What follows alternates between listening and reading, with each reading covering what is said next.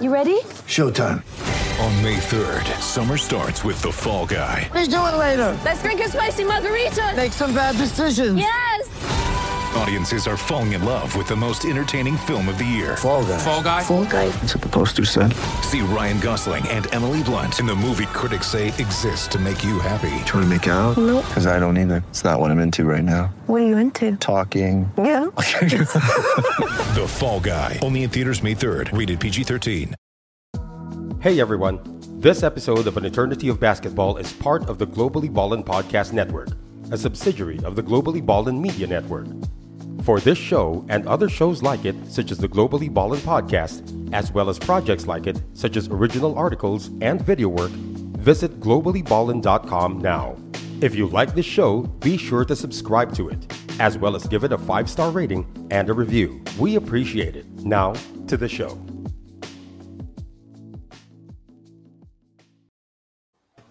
Welcome to Eternity of Basketball.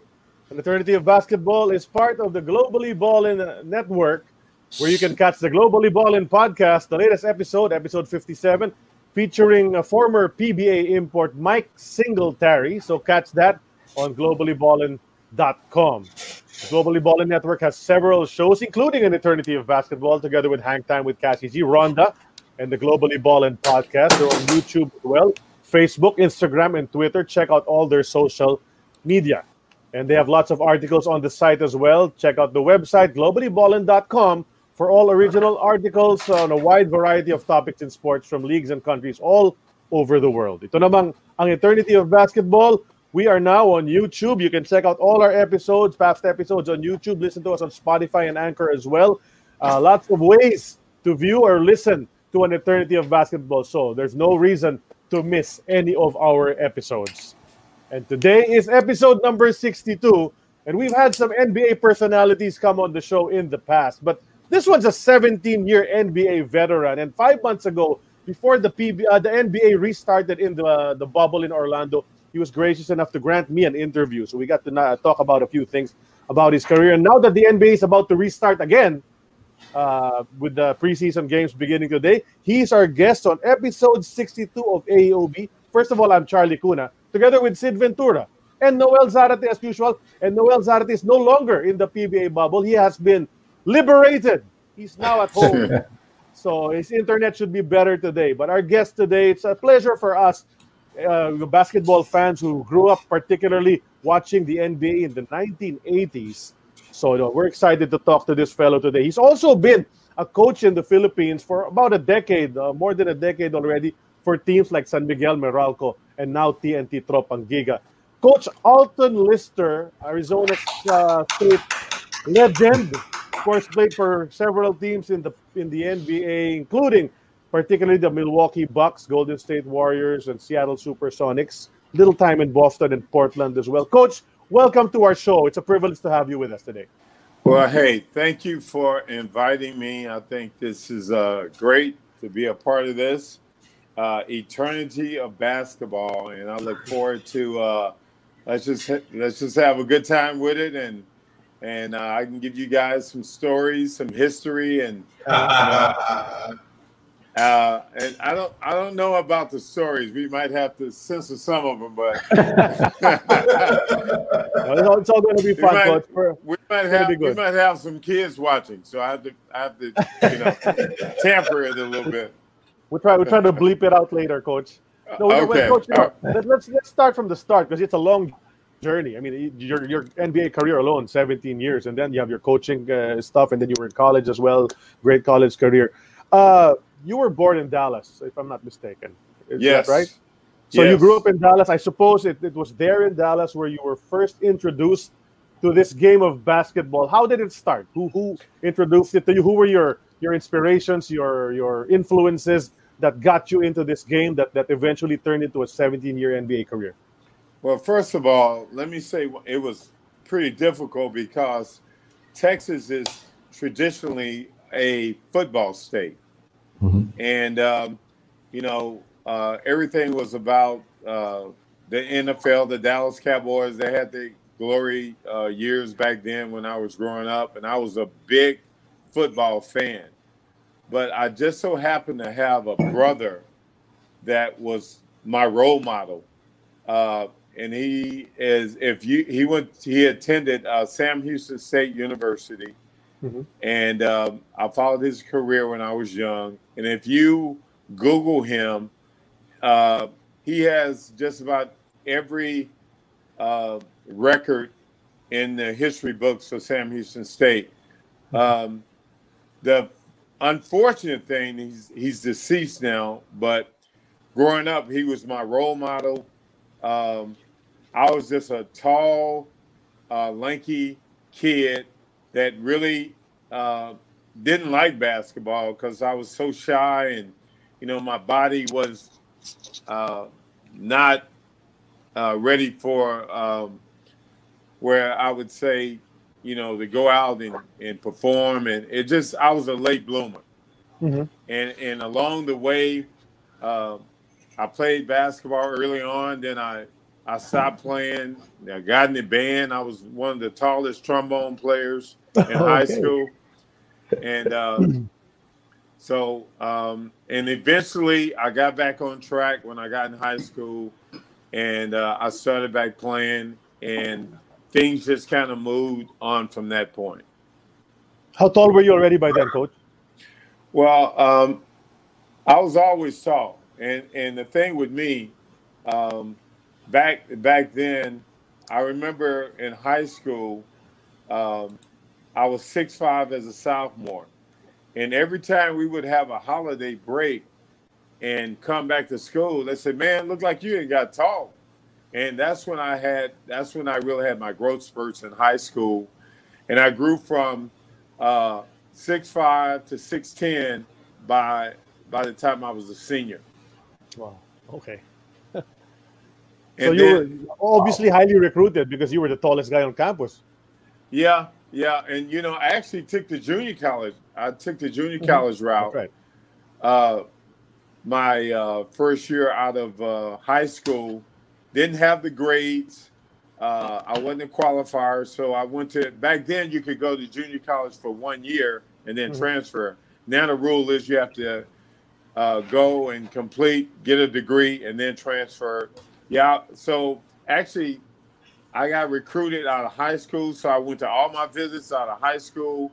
Then, after I had my one year and a lot of success in junior college, Mhm. um, I was able to take six more visits, and we were fortunate enough to win uh, the national championship uh, in junior college. I went to San Jacinto Junior College right. in Mhm. Texas, and uh, they produced a lot of pros from Right. that program. That, that's a factory. That, that you know, Sam Cassell, uh, Steve, Stevie Yeah. Franchise, Yes, Walter Berry, all these guys. You know, Liddell Eccles. They all came from San Jack, right? yes, and um, you know it's um, uh, had a lot of success. Unfortunately, they they um, the the program is no longer in existence. Uh, they it was one of the top programs. I think over the 30 years, we won about seven championships.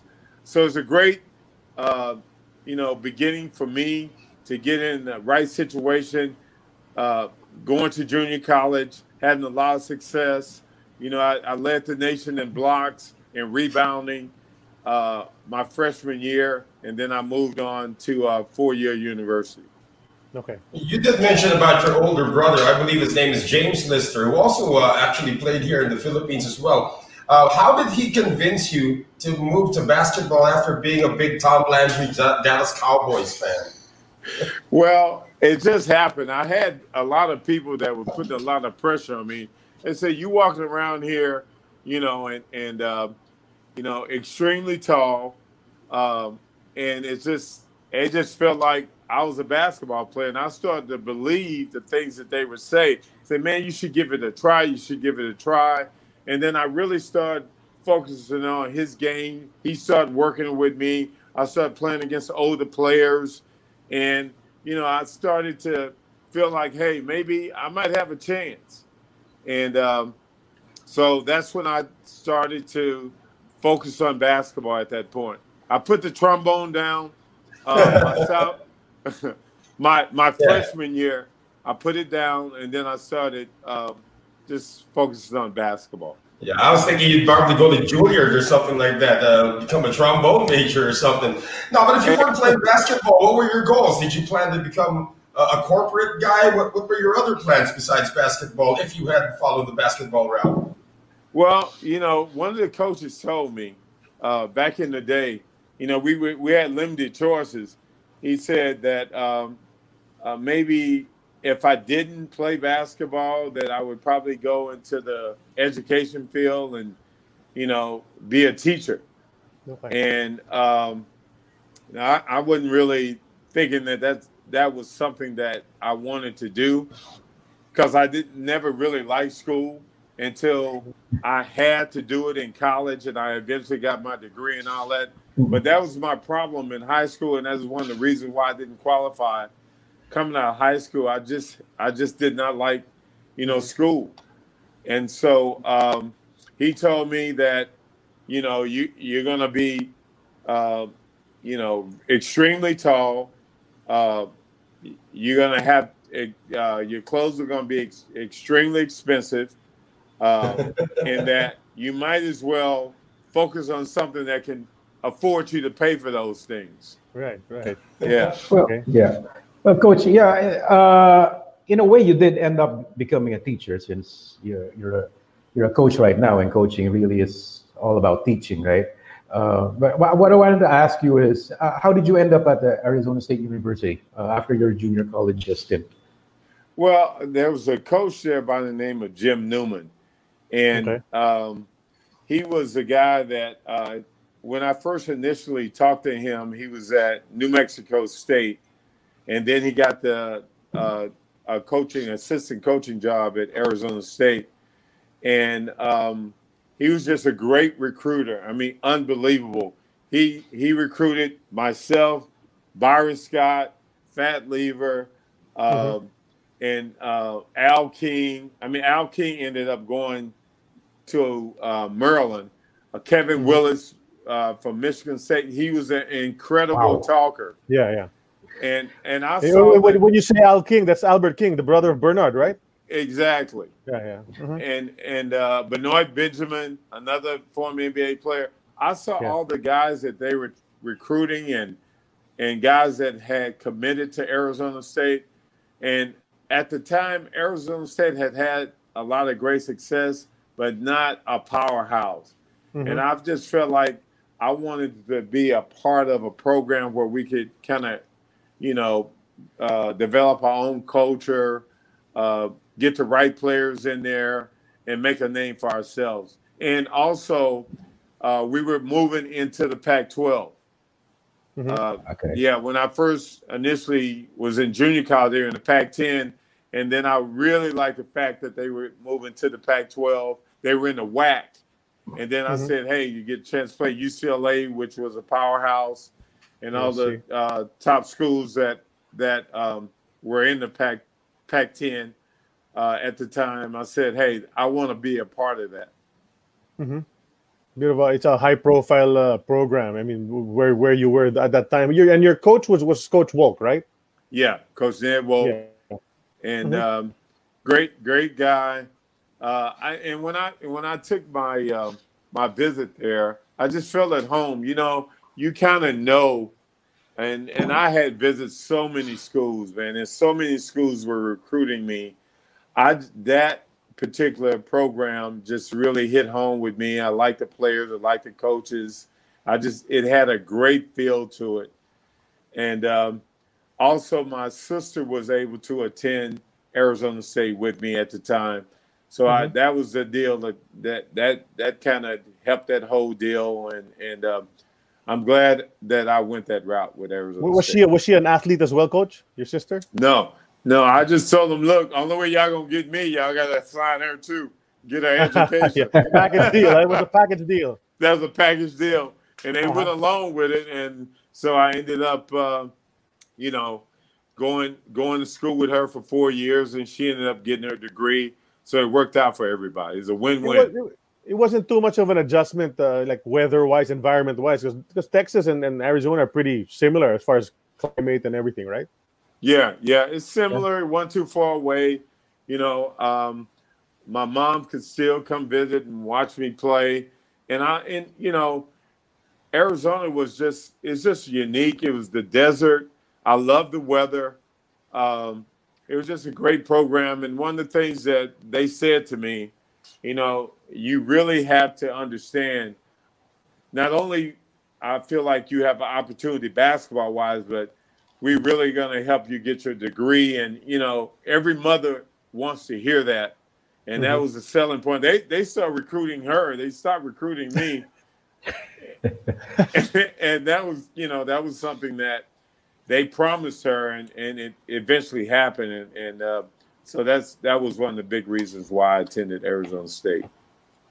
Yeah. Also, one of the one of the frustrations probably in your career is that you're supposed to be an Olympian. You were actually selected to the United States basketball yes. team for the 1980 Olympics. Unfortunately, the boycott happened. So, what was that like, knowing that you're going to be an Olympian and then all of a sudden you're not going to Moscow? Yeah, man. It you know politics and, and basketball don't mix. Yeah. And they boycotted uh, Afghanistan that year uh, it, but the games were in um, Russia, and we just, I mean, we had prepared. Uh, we went to, to Kentucky for the Olympic trials. Uh, they put us through all that work.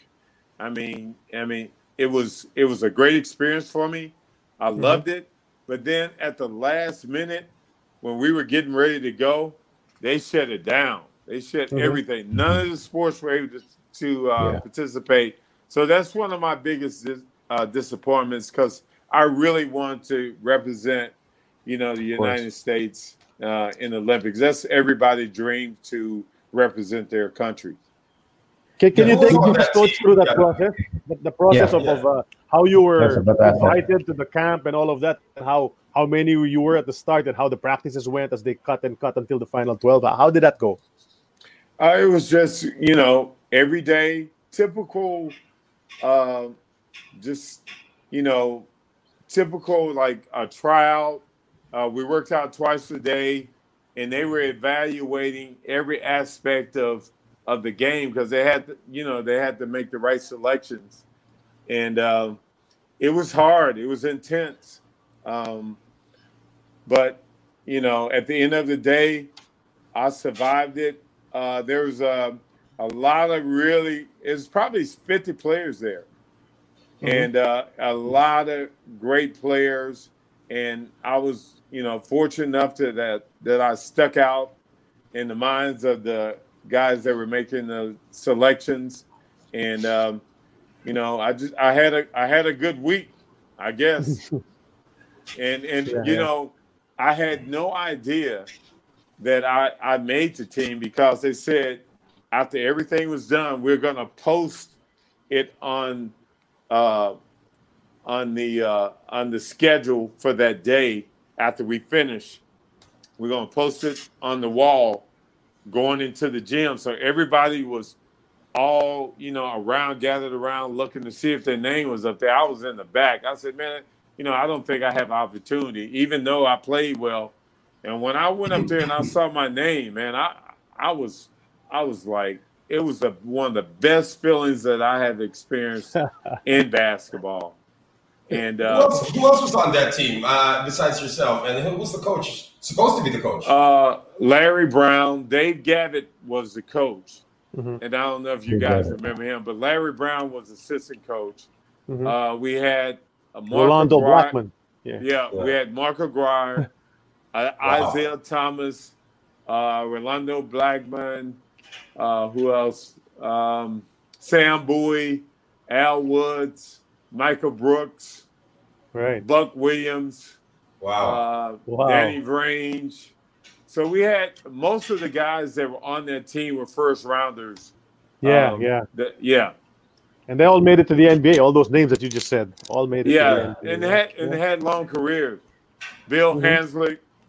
Yeah. You know, yeah. So it was it was a great group of guys. Uh, Darnell Valentine. Mm-hmm. Um, yeah, Kansas. Yeah. So um, you know, we had we had a good chemistry. I think we were picked to win it, and that was the mm-hmm. time back then where they only used collegiate players. The pros right. were not um, able to play back then, but then they came to a point where we were playing against pros from other countries, Mhm. and we just couldn't compete because I mean they played. They were teams that had played and they played together, you know, year round, and and um, so um, they just decided that um, they want to go the pro route, but I, I don't think they did that to when ninety what I forget what year when they started adding pros. 90 was the first dream Started team. in 90, uh, yeah. but 92 was the first dream team. Yeah. The US Yeah, because because uh, I think I think uh, the the last team that used collegiate players didn't do very well. yeah, they Yeah, got the they bronze. lost. Yeah, and everybody Mhm. was saying, "Hey, we got to do something different," and Mhm. that's what they did. They implemented pros, and they only start using one collegiate player was Yeah. part of that group. The Christian right. Laettner. Yeah. Uh-huh. Uh, yeah, coach. Uh, who who were the some of the guys who beat out for your spot? You said you you didn't expect to make it. You were you were surprised that you I- made the uh, final twelve, but yeah. Uh, how was the competition like for you know a center spot? Well, it was the best in the country. It was it was all I know. It was a young Patrick Ewing there, uh, Wow. just coming out of high school. Uh, he was he was there. Um, another guy who went high in the draft, Steve Johnson. I don't know Mhm, if y'all yeah. remember him. Played Yeah, from Portland. played him. Yeah. Mhm. Um, I I don't recall all the names that were there, but Was, was Ralph all- Sampson there? No. No, Ralph no, Sampson, Ralph, Ralph, okay. Ralph wasn't there. But it was the it was the best of the best, Mhm. and and um, it was very intense. And you know, we were they were uh, we were um, you know very scrutinized, and and um, they watched every aspect of what we brought to the table in terms of our game, and um, you just went out and played and and and uh, did your best.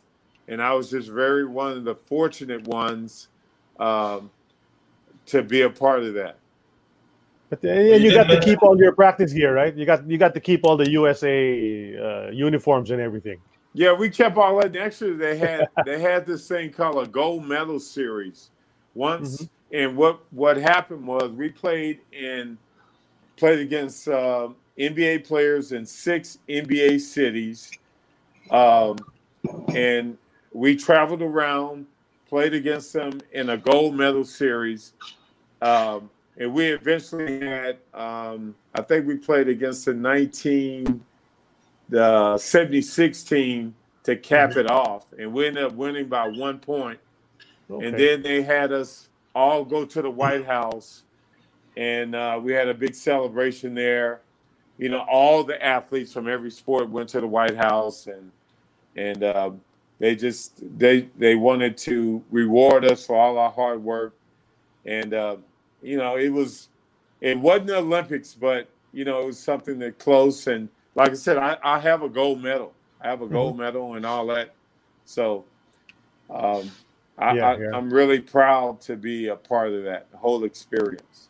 That's yeah, right. just It's to let you know, the, the president, the president of the United States at the time was actually still Jimmy Carter.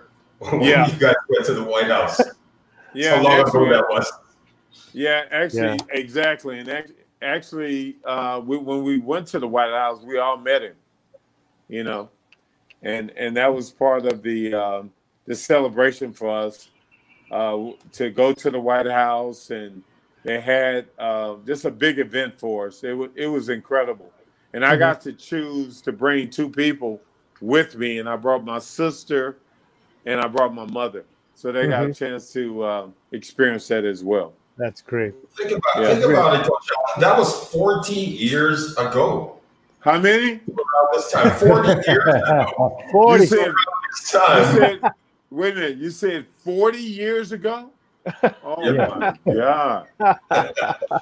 yeah. But what a It was just journey, like- man. Feels like it was just yesterday, coach. He said It's fresh in your memory, though. Well, hey, that that, that for I can't even imagine. And you know, I'm thinking about when I retired, how long it's been. I mean, it's time flies fast, man. I mean, it's incredible. It's incredible. Oh, that's Yeah, right. you You're retired 15 22 years ago, actually. Man, that, Oh, that you, Yeah. are, Mhm. are you a stat guy, analytical guy, or what? No, no, I just, You just I just throwing out know all the numbers, coach. Pretty Just fast with throwing the out all the numbers numbers. sometimes. I'm trying to forget. Hey, I'm trying to forget the numbers from the past. But it was 22 years ago when you called it a career in the NBA. But it did start for you in 1981, one of the more loaded drafts in the NBA at, at the time. So, what was it like being there uh, and then uh, you know having your name called uh, as the 21st overall pick? Well, you know what? Uh, back then, uh, and it still happens now. They have us go and and and um, try out for teams. They they they bring you in. We didn't have the combine back then, Mm. so what teams would do would fly you in, work you out, and interview you, and do it all there. So I had Milwaukee never was on my radar. They never invited me uh, to come and work out and interview. So I, I had no idea. I actually thought that I was going to be drafted by the Lakers, um, and and ended up drafting by Milwaukee. Worked out because they had a Hall of Famer there, uh, Bob Lanier, Bob Lanier, and yeah. and he was kind of getting to the point where he was kind of at the end of his career Yeah. and they wanted to bring in a, a young, you know, uh, young big guy so that he could uh, mentor and develop. And it worked out really well f- for me with Bob and and Don Nelson. Uh, uh, um, I'm trying to think of their the uh, Wayne Embry. I kept seeing yeah. Wayne. Yeah, he's the general manager at the team That's right. for the team. And I kept seeing it at all our games, right? And but it never I never put one and one together that he you know, he was there to really evaluate me. But he, we never had a conversation, anything like that. And uh, he was really instrumental in, in um, drafting me along with Don Nelson. So uh, when I got my name called, I mean, it was it was phenomenal. You know, that was just another um, highlight of my career. Yeah, so you were drafted uh, 21st overall, Yeah. right? Uh, 1981. Was this uh, what you expected, or heading into draft? Uh, what uh, what uh, intelligence were you uh, receiving on how high you were uh, you were gonna go? I thought I was going to go higher, but I didn't play as well uh, in the NCAAs because, you know, we were ranked third in the nation and we had all that talent. Like I said, we had Fat Lever, Byron Scott. We had actually uh, five NBA players that got drafted uh, off of that team. Mhm. And um, uh, and we lost early. We lost to Kansas in the first round. So we were Mhm. we were number one seed, but I, what I didn't understand is that we're the number one seed, but we we're playing in Wichita against Kansas. So Oh. all their fan base was there, Yeah, Right. you right. know, yeah. and so they came in and and um, they upset us. But I mean, we we had the talent. I mean, we had pros on on the floor, and Yeah, we just you know in the NCAA, you have one bad game, or if you don't play up to uh, your capabilities, you know, it's one and done. It's over. You don't have no Mhm. do overs Right. and right. um, so it was a it was a major shock for us.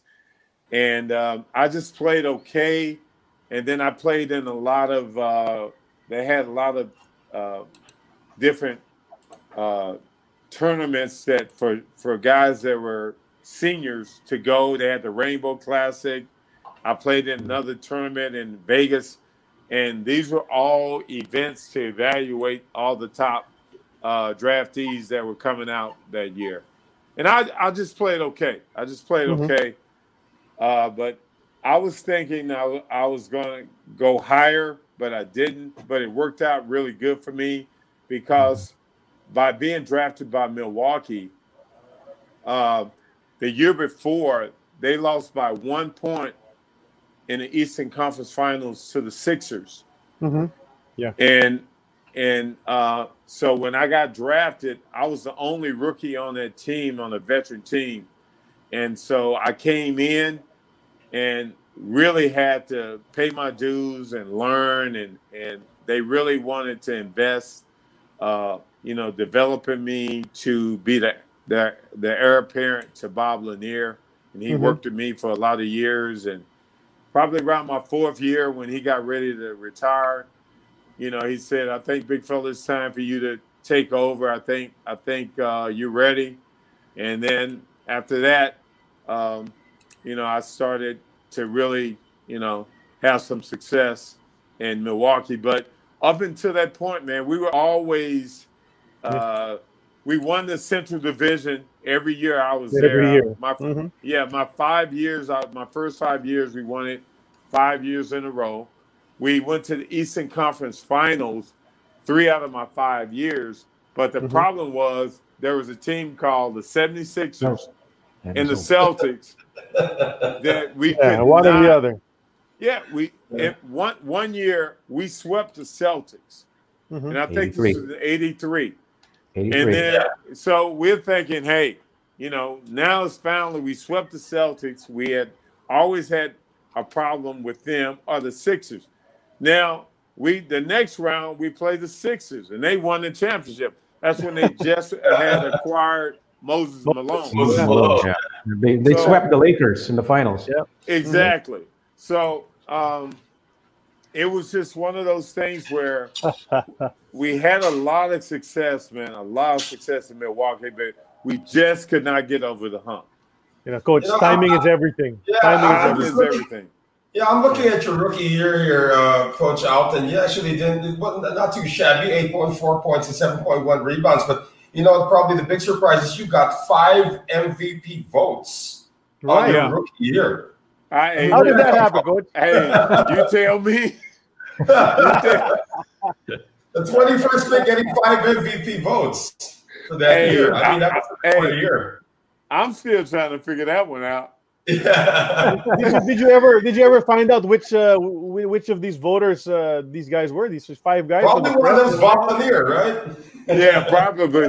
I don't know what how they how they tabulated those votes back then, but you know, uh, what what year was that again? 81. 81, 82. 81, Yeah. Okay, yeah. Well, I mean, I, I thought you know, I, maybe I, they felt like I was an impact player, and and uh, at that time I was coming off the bench. I was starting. Actually, that's when uh, Bob and I played together. So you know, they they just kind of let me roam around, and I was weak side blocking shots, and didn't have a whole lot of pressure on me to, you know, be the guy, and and but I was a starter, and and you know, I played really well in the in the playoffs, and I, I, I felt like maybe they thought that was enough for me to, to garnish those votes. But Yeah. uh, yeah, that's hey, I'll take them. Yeah. That, I, that let's was a pretty. That was a pretty loaded team. I just want to add that some of your teammates on that team, uh, Terry Cummings, Ricky Oh. Pierce, Uh, um, who's this? Paul Pressey. Uh, I think you still had Marcus Marcus Johnson, Johnson on Marcus that Johnson, team. man. Yeah, and, and for me, one of the greatest defenders of all time, Sidney Moncrief. Sidney Was also Moncrief, yeah. team.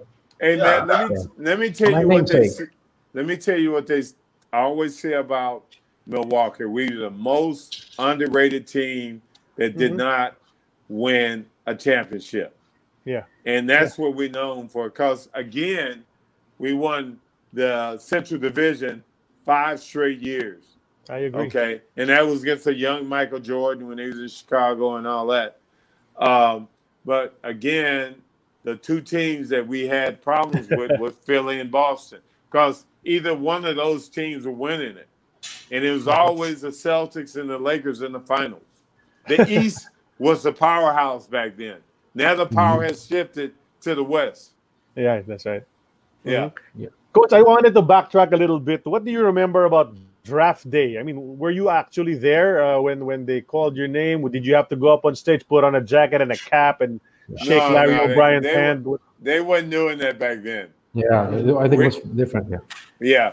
We we, we were at home Mhm. uh, watching it on television and uh, uh, just waiting to see, you know, what exactly was going to happen. We, you know, people say, "Hey, you're going to go first round." I knew I was going to go first round, but they they I didn't know exactly what pick. Uh, I had some great workouts and uh, when I visit the teams and try it out and everything, but um, I just didn't know. And then once Milwaukee, um, you know, called my name, and and uh, then I got a call right away from Don Nelson. Biggest uh, culture shock for me was I went to school in Arizona, right? So when I go to Milwaukee, I didn't own a, a coat, and nobody told me how cold it was there.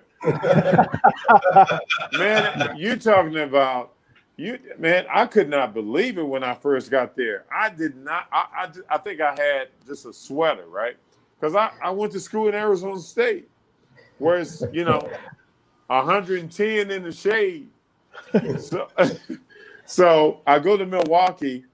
It's minus and, 10. uh, you go to Minus Milwaukee, 10. it's minus 10. at minus 10 and you got the the wind that's coming from uh coming off of lake michigan Yeah. and and, and it's uh man i couldn't believe it my first year so you know i had to get acclimated to that i had to get acclimated to the midwest you know it, it was a different city a older city not a big market so but i loved it I, I really loved it, and Yeah. I love playing for Don Nelson. Don Nelson coached me for ten years. Yeah. Right. Yeah, I think No, I, think wanna uh, backtrack Giannis, also. Yeah, go ahead, Sid. Yeah, no, I think Giannis Antetokounmpo also had the same reaction when he first uh, moved to Milwaukee uh, from Greece. The Yeah. same thing about the same thing about the weather. Yeah, well, I just wanted to, uh, for the benefit of everyone, uh, go through the list of uh, people, uh, players drafted in the '81 draft before you, Coach. Uh, Okay. uh, some famous, uh, many of them went on to become uh, champions and all stars. First pick was Mark Aguirre. Yes. Second was uh, Isiah Thomas, and then the third was Buck Williams. Those three, uh, uh, He was rookie of the year. yeah, And let me let, let me let me stop right there. Buck Mhm. was a problem. Mhm. Buck Yeah. was a problem on the court, man. I mean, he was, and I had to, you know, I had, to, I was playing the four back then, and I always used to match up with him. I mean, he was a no nonsense, and now, uh, in terms of that position, is really not a power position. Guys are more stretch and yeah, more versatile, can do more things. But he was six eight. But you talking about tough as nails. Buck Right. Buck was he was he was uh, a tough Yeah. tough guy to play against. Yeah. and he also had a, a long career. I think he, he retired in 1998 or 99. Yeah, yeah. With 1999. Portland, right? Yeah. With Portland. Portland. Yeah, yeah. And he was another guy, unfortunately, that you know wasn't able to get that get that ring. But Mhm. you know he had a Yeah. long he had a long uh, he had a long career. Yeah, but everybody respected him. Yeah. Everybody was uh, intimidated by Yeah. him. I remember Terry Catledge getting decked. By Oh man, Yeah, This dude, you talk. I mean, you know, we talk about strong, but he was country strong. You know, guys that from the south uh, seem like they they just a little strong. We call it country strong, and yeah. you know, I've heard, like, yeah, I've heard of that term. Yeah, yeah. Mhm. And uh, he was, oh my God, man.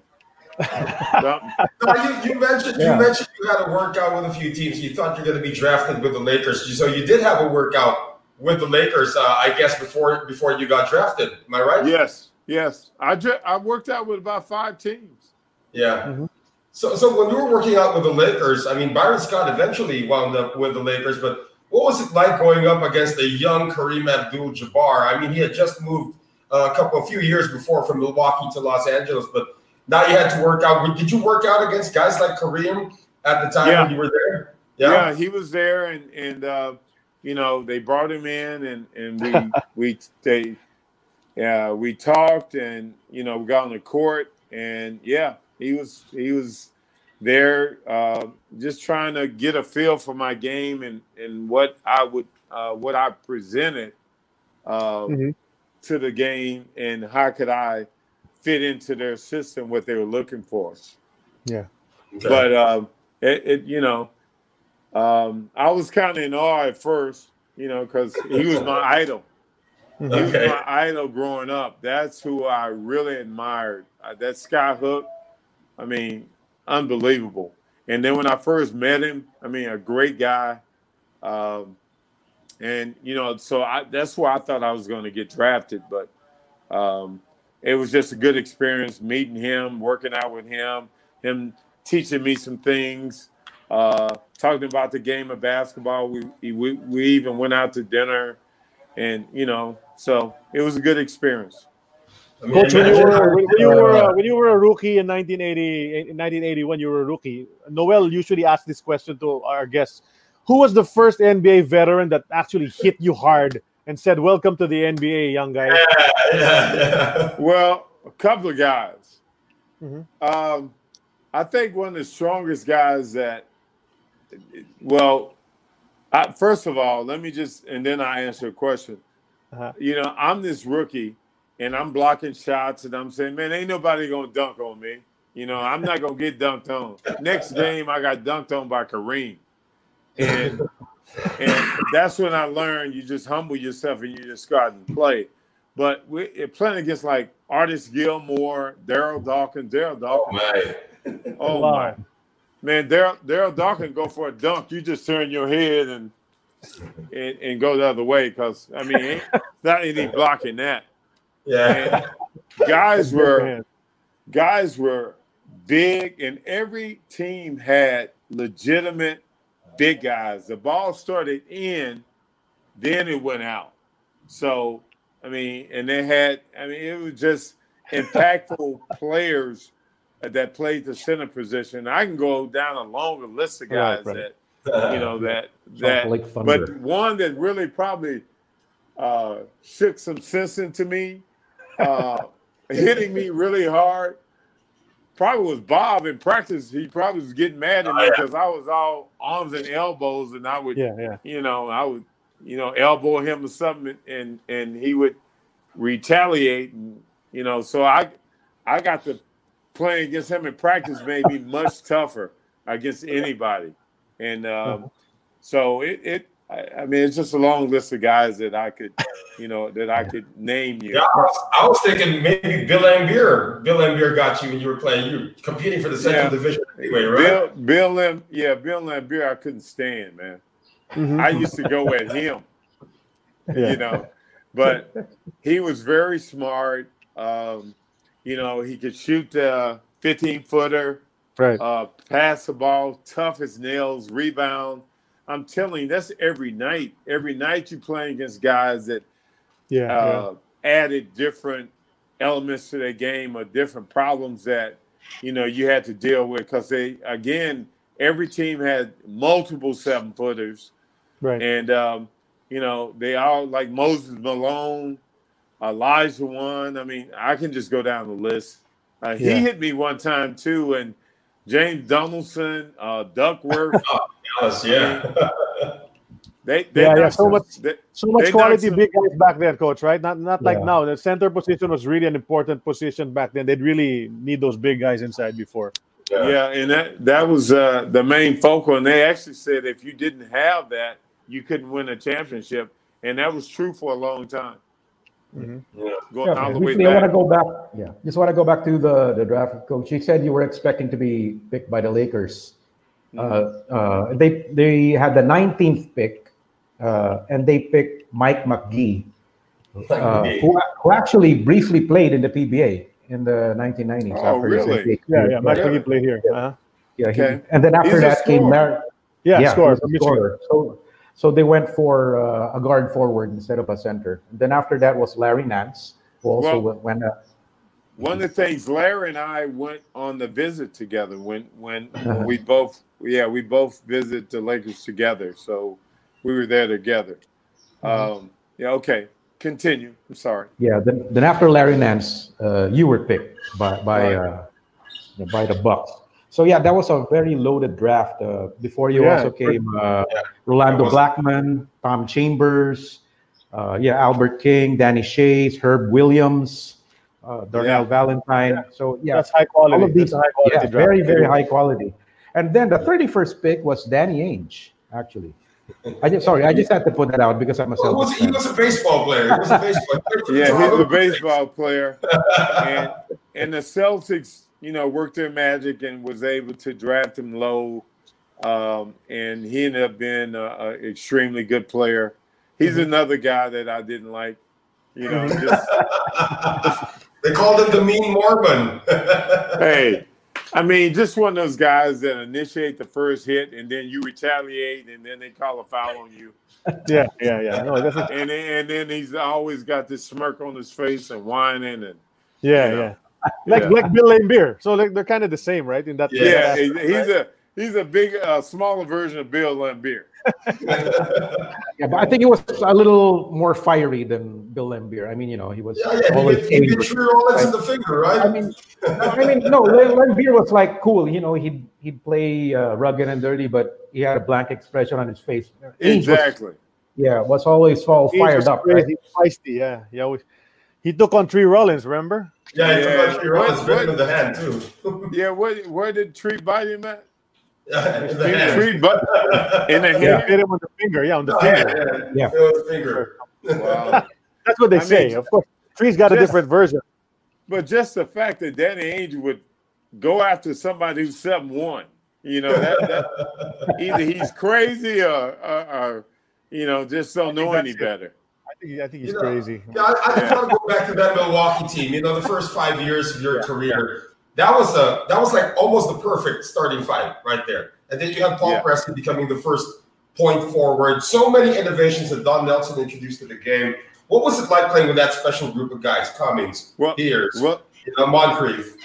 Well, let me tell you, this what happened. They made a trade because when I first got there, uh, they wanted to get younger, Mhm, and yeah. so they traded Marcus Johnson, uh, Harvey Catchings, and Junior Bridgeman, Right. and then To to the the, Clippers. to the Clippers, and then we ended up getting Terry Cummings, Craig Hodges, and Ricky Pierce. Ricky Pierce. Yeah, yeah. So Mhm. that was the beginning of, you know, a really special team, young. And Terry came in, man. Terry was an unbelievable player. Yeah. Sidney, you know, unfortunately, Sidney, uh, they told him uh, when he got drafted that he would probably only play about eight to nine years. I'm glad he made the Hall of Fame, but Mhm. he was very underrated. One of your first two way players, you Right. know, tough. Uh, I remember the first year I got there, he's six four. He led us in scoring, rebound, assists, and the way he played, and he used to take uh, a punishment, you know, for his size. And I and I talked to him, I, and I said, "Man, I don't know if your career is gonna last, you know, too long when you playing the way you play." And uh, but he was tough as nails. Great He was so defender. he was really, really good. Terry Terry was um, extremely talented, you know, and he actually he was the second pick. He was the rookie of the year. Mhm. Um, and then Craig Hodges was a, a specialist. He's a three point shooter. So Right. with what we had, uh, along with Pressey, myself, and then we had the three headed center with Brewer, Yeah, Mokeski, Mokeski. and myself. Paul So we, yeah. So you know, we we Nelly and Nelly was very innovative in how he played. He he initiated the position, a point forward position. He started with Marcus Johnson playing that position, and then Pressey took took over it. Um, so he was very innovative as a coach, uh, a winner. Just, I mean, I, I love playing for Don Nelson, and um, and I played most of my career for him. Do you are you still in touch with Don Nelson up to this day? I mean, have you seen him? You see, you see how he looks now with the with that Man. gangster look, right, with the hair and the Man, chains I- and all of that. no, I I I don't know what Nelly's doing these days or what he's going through.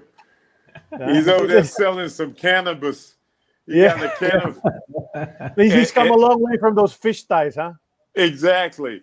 And he's got his hair like Pat Riley used to have Right, it. right. He's He's got some scruff. He got some scruff around the, the you know like a goatee. Yeah, yeah. Yeah, yeah, Coach Alton, but we're pretty sure Don Nelson shared about his, his Celtic stories. I mean, what made him a winner? What made the Celtics a winner? I mean, what what were the stories he shared with you about being a winner as part of that great organization, the Boston Celtics? Well, first of all, it's a mystique that they had when you when you played against the Stel- the Celtics. you are already basically knowing that you know it was going to be a, a a tough game, and they they just knew how to play the right way. They had really good, smart basketball players with uh, high IQs. Everybody understand their roles. They were very unselfish. Um, they were just tough at every position, and especially, I mean, when you look at the Celtics, and when I played in my era, and then when Nelly Nelly was part of that when they won uh, the 11 championships with Bill Russell yeah. and all that, um, they just had you know they just had a mystique about them. They had a great coach, um, and they just played together and they defended. They pushed the ball, very unselfish. And then they kind of carried over to when they got Larry Bird and. McHale and Parish, and which was the greatest front line in the history of the game, uh, one of the greatest front lines in the history of the uh-huh. game. But mainly just um, just how they, they approached the game, man. They just went out and they played every night, uh, and they played together. They played smart, and you know they had they had some exceptional players. When you got Bill Russell, I mean that that that's going to take care of a lot of ills right there. Yeah. You know, and he was nothing but a winner. Uh, yeah. He has 11 championships. Yep. And then they just fit pieces around them, and uh, Cousy and all those guys. I mean, they just know how to play, and they yeah. they just had a good thing going for a long time. Mm-hmm. Well, speaking about the Celtics, so I mean, happy. you had the guys so like Robert Parish and Kevin McHale. Yeah, yeah. You, uh, Sid and I are Celtics fans, actually, so uh, it's great to hear I'm that so stuff happy. coming from you. Yeah, I'm so happy yeah. to hear all of that. yeah, yeah they, no, I mean, you guys. Are, which one? What, now let's let's figure this out. Which one of you guys are Laker fans, and which one you Celtics? I'm a Laker fan, coach. Char- Charlie's a Laker fan. Okay, all right. okay. The other two are Celtic, Celtic fans. Yeah. Well, I, I we have some you, sort of respect for each other, but yeah. yeah okay. okay, it's, it's always debatable, right? Yeah, yeah. But, yeah, but you know what? I agree with Charlie when, when he says that Kareem Abdul-Jabbar is the greatest player of all time. I actually agree with that. From no that's, that's big coming from a Celtics fan, right? no, well, no question. Um, you know, again, that's debatable. But mm-hmm. he, he wasn't as flashy as Michael and how Michael uh, changed the game and everything about him, how he looked, how he carried himself, uh, his charisma. Kareem was kind of stoic, you know, mm-hmm. when he yeah. played. He didn't really show a lot of emotion. He wasn't really uh, popular with the media. Uh, yeah. But I mean, he he was a a winner, uh, un, unstoppable shot. I mean, yeah. Yeah. you think about all the games, all the guys in the games that has you rem- remember them by their signature moves, and he mm-hmm. has one. It's the sky hook. That's right. But um, it was so amazing when I first played against him. I even though I met him, but when I mean I was in awe my rookie year, mm-hmm. and. Uh, the same when we played against the Sixers when they had all the talent. But you get over that really quick once you start playing. But um, it was just it was just fun and and uh, very competitive. Being in the Eastern Conference, playing in Milwaukee, uh, playing against those teams with great players. Then you go to the West, and the Lakers was totally dominating everything with Showtime. Right. I mean, did, were, you ever did you ever get the block the the skyhook uh, coach even once? I probably did. It, it, I think I got it maybe once, but they it probably was goaltending. they didn't call it. I remember, I remember, uh, I remember a story. Darryl Dawkins said he blocked it once, and then Kareem made ten straight. He just adjusted exactly. the yeah. made it higher. Yeah, I mean, he he he was so good at. I mean, because he was a finesse player, but his setup for that hook, and you know he was going to go over his left shoulder, and he set you up one way, and he always got his position first. So he's working his way down, working his way. He knew exactly on the spot on the floor, uh, the spot on the floor where he wanted to shoot it. Either it was on the right side or the left side, he knew how to get that position first, and you try to stay on that uh, on his right shoulder, right? Because you know he's going to go over it, right? But some way he set you up, set you up, and then once he got you in that position, it was extended, you know, going across the middle, or either going baseline.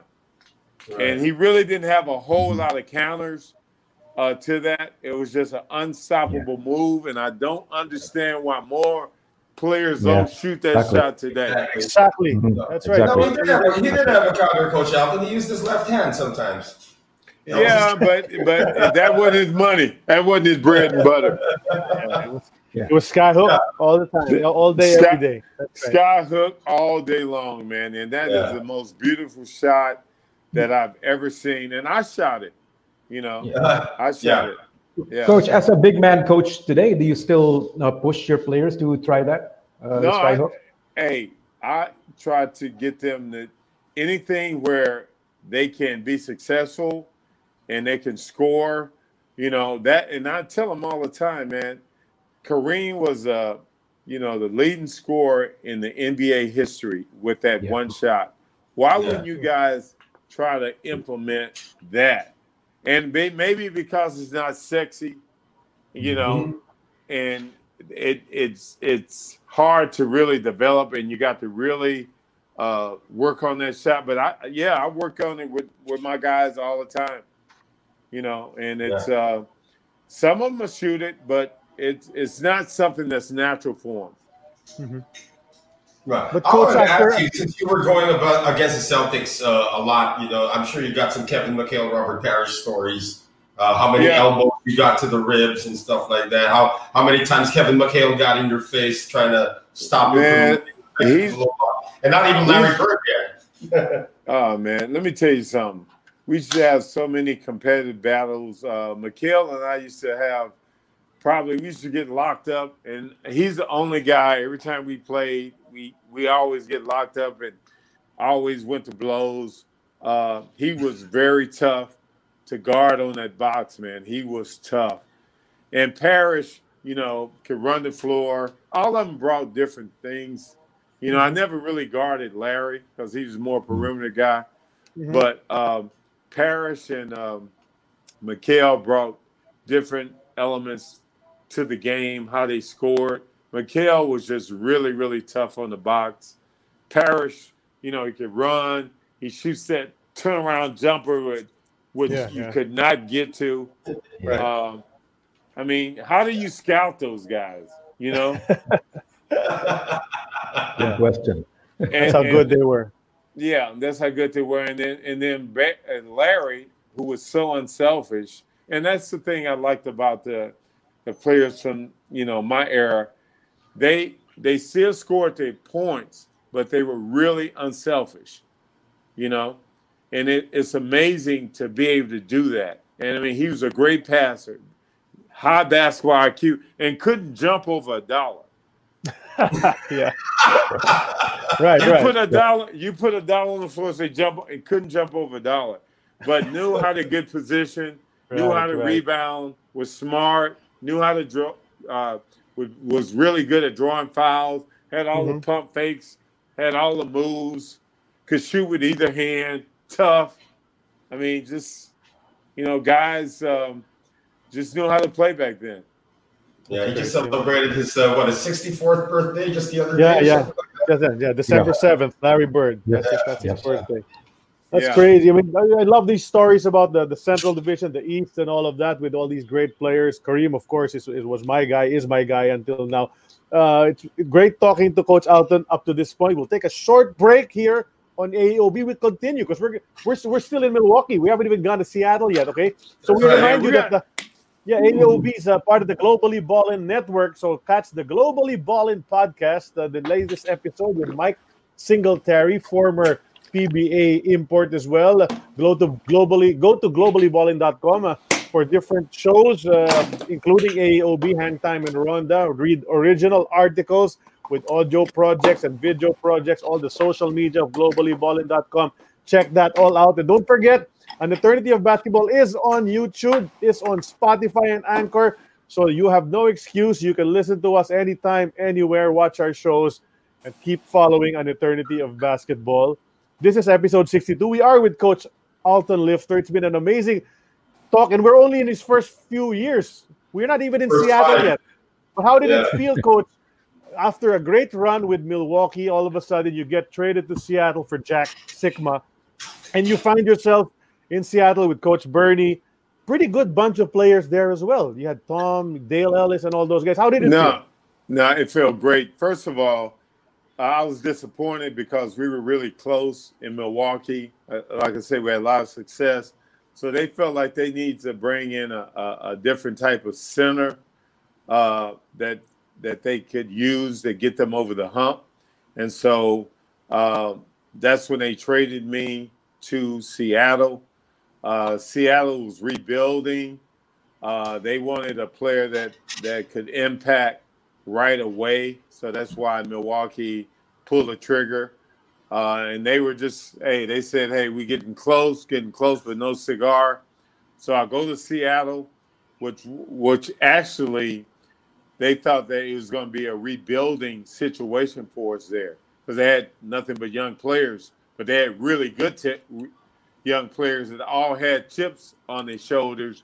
They wanted to prove stuff. I mean, even Dale Ellis was on Dallas bench, never played. Uh, they they traded Al Wood for him, Mhm. and he ended up he ended up uh, you know my first year we had three scores that averaged over 20 points a game with X, Xavier McDaniel, uh, Tom Chambers, and Tom Dale Chambers Ellis and Dale Ellis, right?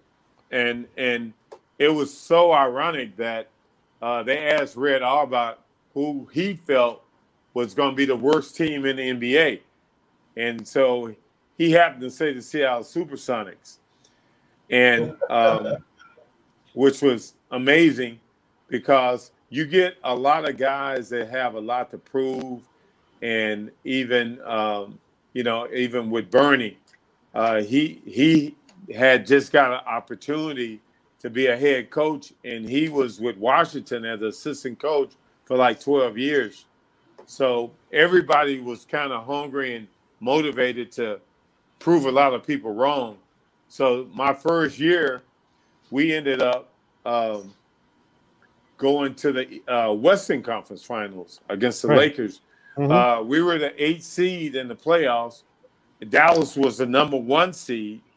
We beat them. Okay. And then um, who do we play next? I'm trying to think. Um, the second team. You guys got to look, do some fact checking. Who's Yeah, the yeah. second team? Yeah, yeah. Sid's on it now. Sid's on it. Who? Yeah, yeah. Oh, Sid- Sid's checking it. Yeah, Sid's checking it right now. Sid's our Those fact checker. You're talking 86, right? 87, 86. 86, 87, Yeah. 86, Yeah. Yeah. 87 playoffs, My first year. And we, Yeah. we were the eighth Yeah, seed. 87 playoffs. We played 87. Dallas, which was the number one seed. We beat them. Houston. And then, Yeah. yeah, got Houston. yes. Then that's when Houston had the Twin Towers Yeah. uh, with Olajuwon and uh, Sampson. Mhm. We ended up Mhm. beating them again.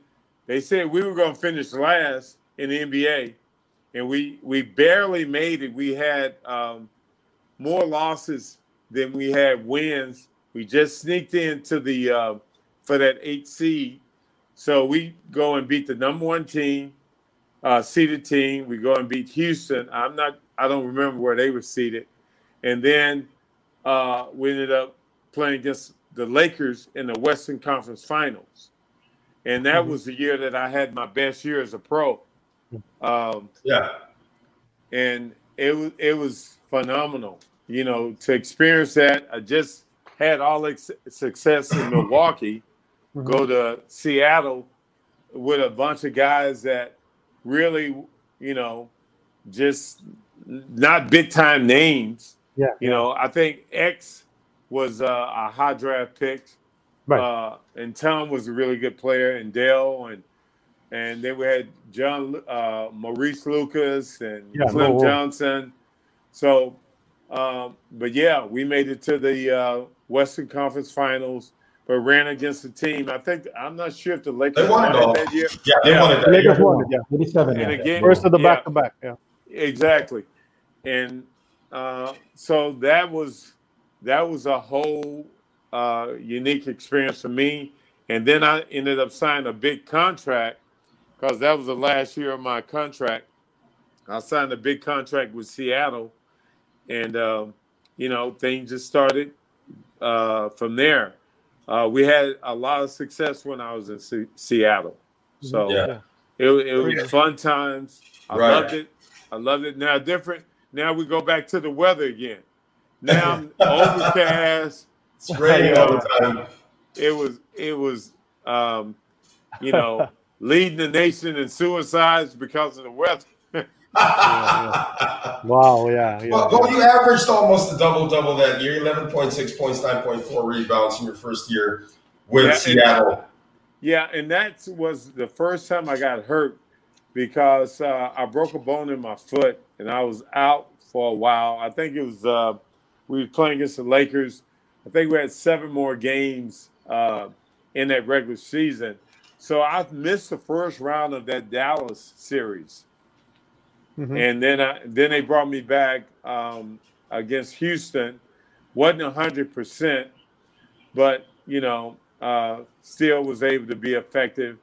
And then, uh, then by the time we played Lakers, I was, you know, pretty much uh, at the point where I could go and play more minutes.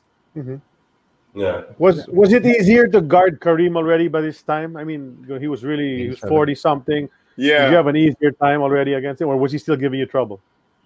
uh, at times he wasn't as consistent as he was when he was younger. Because back when he was younger, he give you trouble every night. Mhm. Now he give you trouble, you know, and they kind of monitor his minutes. He wasn't playing, but he was still effective. He gets, you know, they they were a fast break team, but they whenever they needed to go into half court, they had Worthy or they had Kareem that they were Right. able to go into. So he was still effective, and and James had really stepped up his game. Yeah, yeah. Yeah, Yeah. Yeah. They also had Magic, Michael, Magic. yeah, Michael And Thompson. Magic, Magic uh, was the MVP that year. I th- Yeah, Yeah. That's his right, first yeah, MVP. And he Yeah. actually said before that the- that 87 team was the strongest Lakers team of the 80s. Uh, Yeah, I, I I wouldn't question that, man. They, hey, you're talking about how they push the ball and and and fast break. I mean, they were out there. Their wings were sprinting, and they used to sprint outside the baseline. You know, that's how they ran wide, and then they would V in once they got around the free throw line. But those guys, man, with Magic pushing the ball, I mean, it, it was incredible. It was incredible. So you you when you played the Lakers, you better have on your track shoes because that that that was their Yeah. claim to fame. You know, Yeah. Showtime. uh, I Showtime. was just saying, Showtime. yeah, I was just saying they had a very young Michael Thompson at the time. Also, was actually playing more minutes than Kareem. So uh, whoever be guarding Kareem, they bring in Michael Thompson, and that probably sat more of the energy out. So by the time they bring in Kareem, whoever's the starting center probably have less energy to guard Kareem. Yeah. That's why Kareem was so effective at that time. Yeah, that was a great pickup when they picked up Michael Thompson because he was Right. perfect for them. He fitted in perfectly uh, for what they wanted to do as a backup. Uh, he could score, strong body, really good Mhm. player, really good player. And and uh, you know you have to add, add. It's just like a puzzle, man. You have to always try to add the right pieces. Mhm. And uh, you know he he was a big time piece for him. Hey, coach, we're going to show you some photos, and uh, yeah, when you see them, you know you can tell us what you remember. Here's the first one. It says Arizona State, and there you are, wearing your number fifty-three. Is there any significant reason why you chose fifty-three? Man, I always just felt like a big man needed a big number. you know, I couldn't be wearing number one, number zero, and all that. And and I just, you know, I, I in high school I wore 33 because of Kareem. He's my idol. And then when I um and then when I uh trans well in junior college I I don't remember exactly what number I had then, but when I but when I uh uh, transferred to Arizona State. Uh, I kept that number throughout my entire career. from Yeah. college to the NBA. But I just thought it was a big man's number. You know, Uh-huh. big man need big numbers. Right. Yeah, I thought I thought you wore 53 because at the time, you know, a very popular movie was was Herbie. Remember the Love Bug? Volkswagen. that was Did they Herbie's have the- number, 53. Oh no, I, I, no, that wasn't the reason. I, you know, I just, I, But I just fell in love with it and kept it, and and um, Yeah, you and, know, and and there weren't too many guys with 53, so that was your number. Uh, There, there was one guy by the name of Daryl Dawkins, but well, let me tell you a story about Daryl. Yeah. Uh, when I was in the NBA, both of us wore that number, and and you know, I was early in my career, and he's like, "Man, we might need to change this number because Daryl was getting foul trouble as, well." He said, "I think the officials are picking on this number, man, because I think this is a bad luck number because you know, one year I led the league in personal fouls, and Daryl was always getting in foul trouble, and we actually had a, a running conversation on the court about, man, what you think? We're gonna change that number or what? Because these officials, these officials not showing us any love. Yeah, yeah. And Daryl, Daryl's a character. The guy, rest Yeah. in peace, man. But but there you are playing against UC. That's UCLA that you're playing against. There. I wonder who that center was guarding you. Can you go back the last picture? Back, back, back picture, Banks, please. Back to the first picture. Yeah, that's that's UCLA. That, that's the blue and yellow of UCLA right there. Yeah, yeah. Do you remember who their center was back then? Ah, wow. Not, not not one of the more popular guys, I think, right? No, not one of their high draft picks. I, I, I don't know. That's probably why they got another guy trying to double team me on this. I don't Yeah, know. yeah, Okay, well, let's let's move on to the next one. The double the double shot, Milwaukee. There Yeah. you go. Yeah. And there's a semi sky hook there bes- against Hey. Robert Parish. Hey, hey, and actually going left. That's right. and you don't see, hey, you didn't see that that many times. Uh-huh. But one of the things that I, I wanted to do was be able to shoot that left and right, and um, that's how I, you know was able to develop that. But yeah, that's that's the, that's my version of the the hook shot, the sky hook, with either hand. Yeah, but I I do drove, remember. uh, The other Yeah. photo's nice. The other photo's Yeah. nice because you, you have Bob Lanier. Bob Yeah, Lanier's in yeah. the other photo. And see, Uh, that's That's Rick Mahorn from the Bullets. Yeah, and, and the thing that that I was so effective um, in Milwaukee because I was a shot blocker, so I'm always on the weak side. I'm always around the basket, and you know that helped playing with another big guy. So I didn't have to guard the main centers. I could be on the weak side, you know, creating havoc, going out the blocks. And we someone pointed out uh, another guy who wore 53 was Artis Gilmore. Yeah, that's right. That's right. A it's really- train. It's a big A-Train. man's number. You're right, Alton. It's I- Coach that's what Alton. I'm It's a big man's number. Yeah. Yeah, yeah, and A Train, another one of the strongest human beings that I ever played against. Actually, you know, he he was considered one of actually the strongest guy Right. Right. in that yeah. era. But he's just a gentle giant. He didn't really play like that unless you got him mad. Yeah. And, and that guy hardly missed. He hardly missed. He shot like 65% from the field. Man, he had that left hand hook going to the middle and that up and under step through. I mean, uh, uh, unstoppable. Not, not to mention the nice mustache and the sideburns too. Yeah, Yeah. the the, the Yeah. pork chop, the pork, My- my the pork chops. Yep, yep. Yeah, yeah, yeah. But how true is it? You know, we heard we saw that movie Last Dance. They used to call the Chicago Bulls the traveling cocaine circus. Oh, That was that was going out there. Bob, but was Artis Gilmore part of that team? Well, I mean, how true was it that that the drug scene in the NBA was kind of rampant when you came in? yeah, yeah, that was the team when Michael was uh, a rookie. They Yeah. had a lot of uh, characters on that team, and you know, I I can only imagine what they were doing. Uh, and the drug policies wasn't as tight, Yeah. you know. Uh, but yeah, Okay. they, they had a, a bunch of cast of characters on that team. So yeah, what Michael probably said was all true. But he didn't.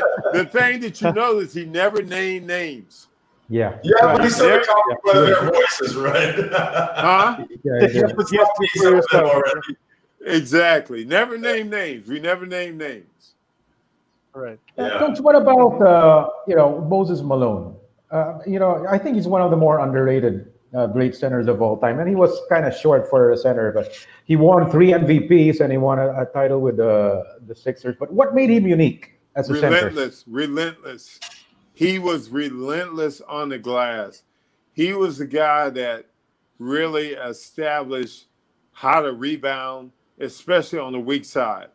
He was uh, just, and and that's one of the things Don Nelson told me when I first got in the league. He said, "Look, you watch some of these bigs and some of the things that they do, uh, and you you can you kind of emulate emu, emulate some of the things and learn from them.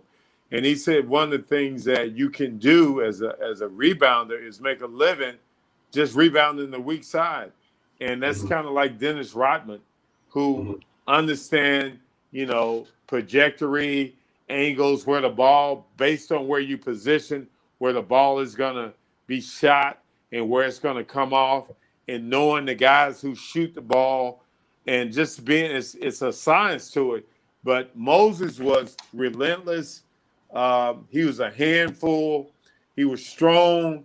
Uh, he just kept coming at you and, and his main thing with him and he was heavy he was heavy and you always had to you know uh, and whenever we played against uh, Philly and uh, when, well when he was with uh, Philly, I used to say and Houston used to say, "Look, man, I'm not gonna get a lot of rebounds tonight because I'm gonna keep my body on on him, so Mhm. you other guys are gonna have to rebound." Yeah. yeah.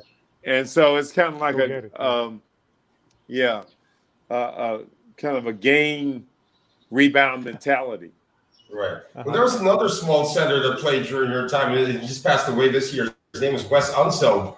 Guy was what Yes. six seven, six eight, but he still got the job done. What was so special about him?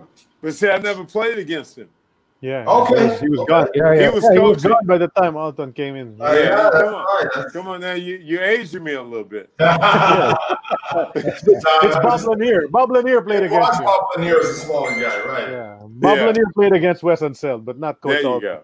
There you go. I never played. Now I never played against Wes, but the thing that that I admired about him was the fact that he was an undersized center, but he was so wide, and he had one of the best outlets of the game. Mhm. I mean, his outlet was incredible. And Kevin Love, uh, you know, I talked to Kevin Love uh, back when uh, I worked with him, and he was saying a lot of things with his outlets were so good. He learned it from uh, Wes Unseld. Oh, wow. Okay. Yeah, well, Wes Just Unseld's watching, just just got watching promoted. him, just watching it, just watching Right. it. Yeah. Next photo, Right. please. Yeah. Next photo. Oh. Coach, by, by the way, someone else also pointed out uh, James Edwards also wore 53.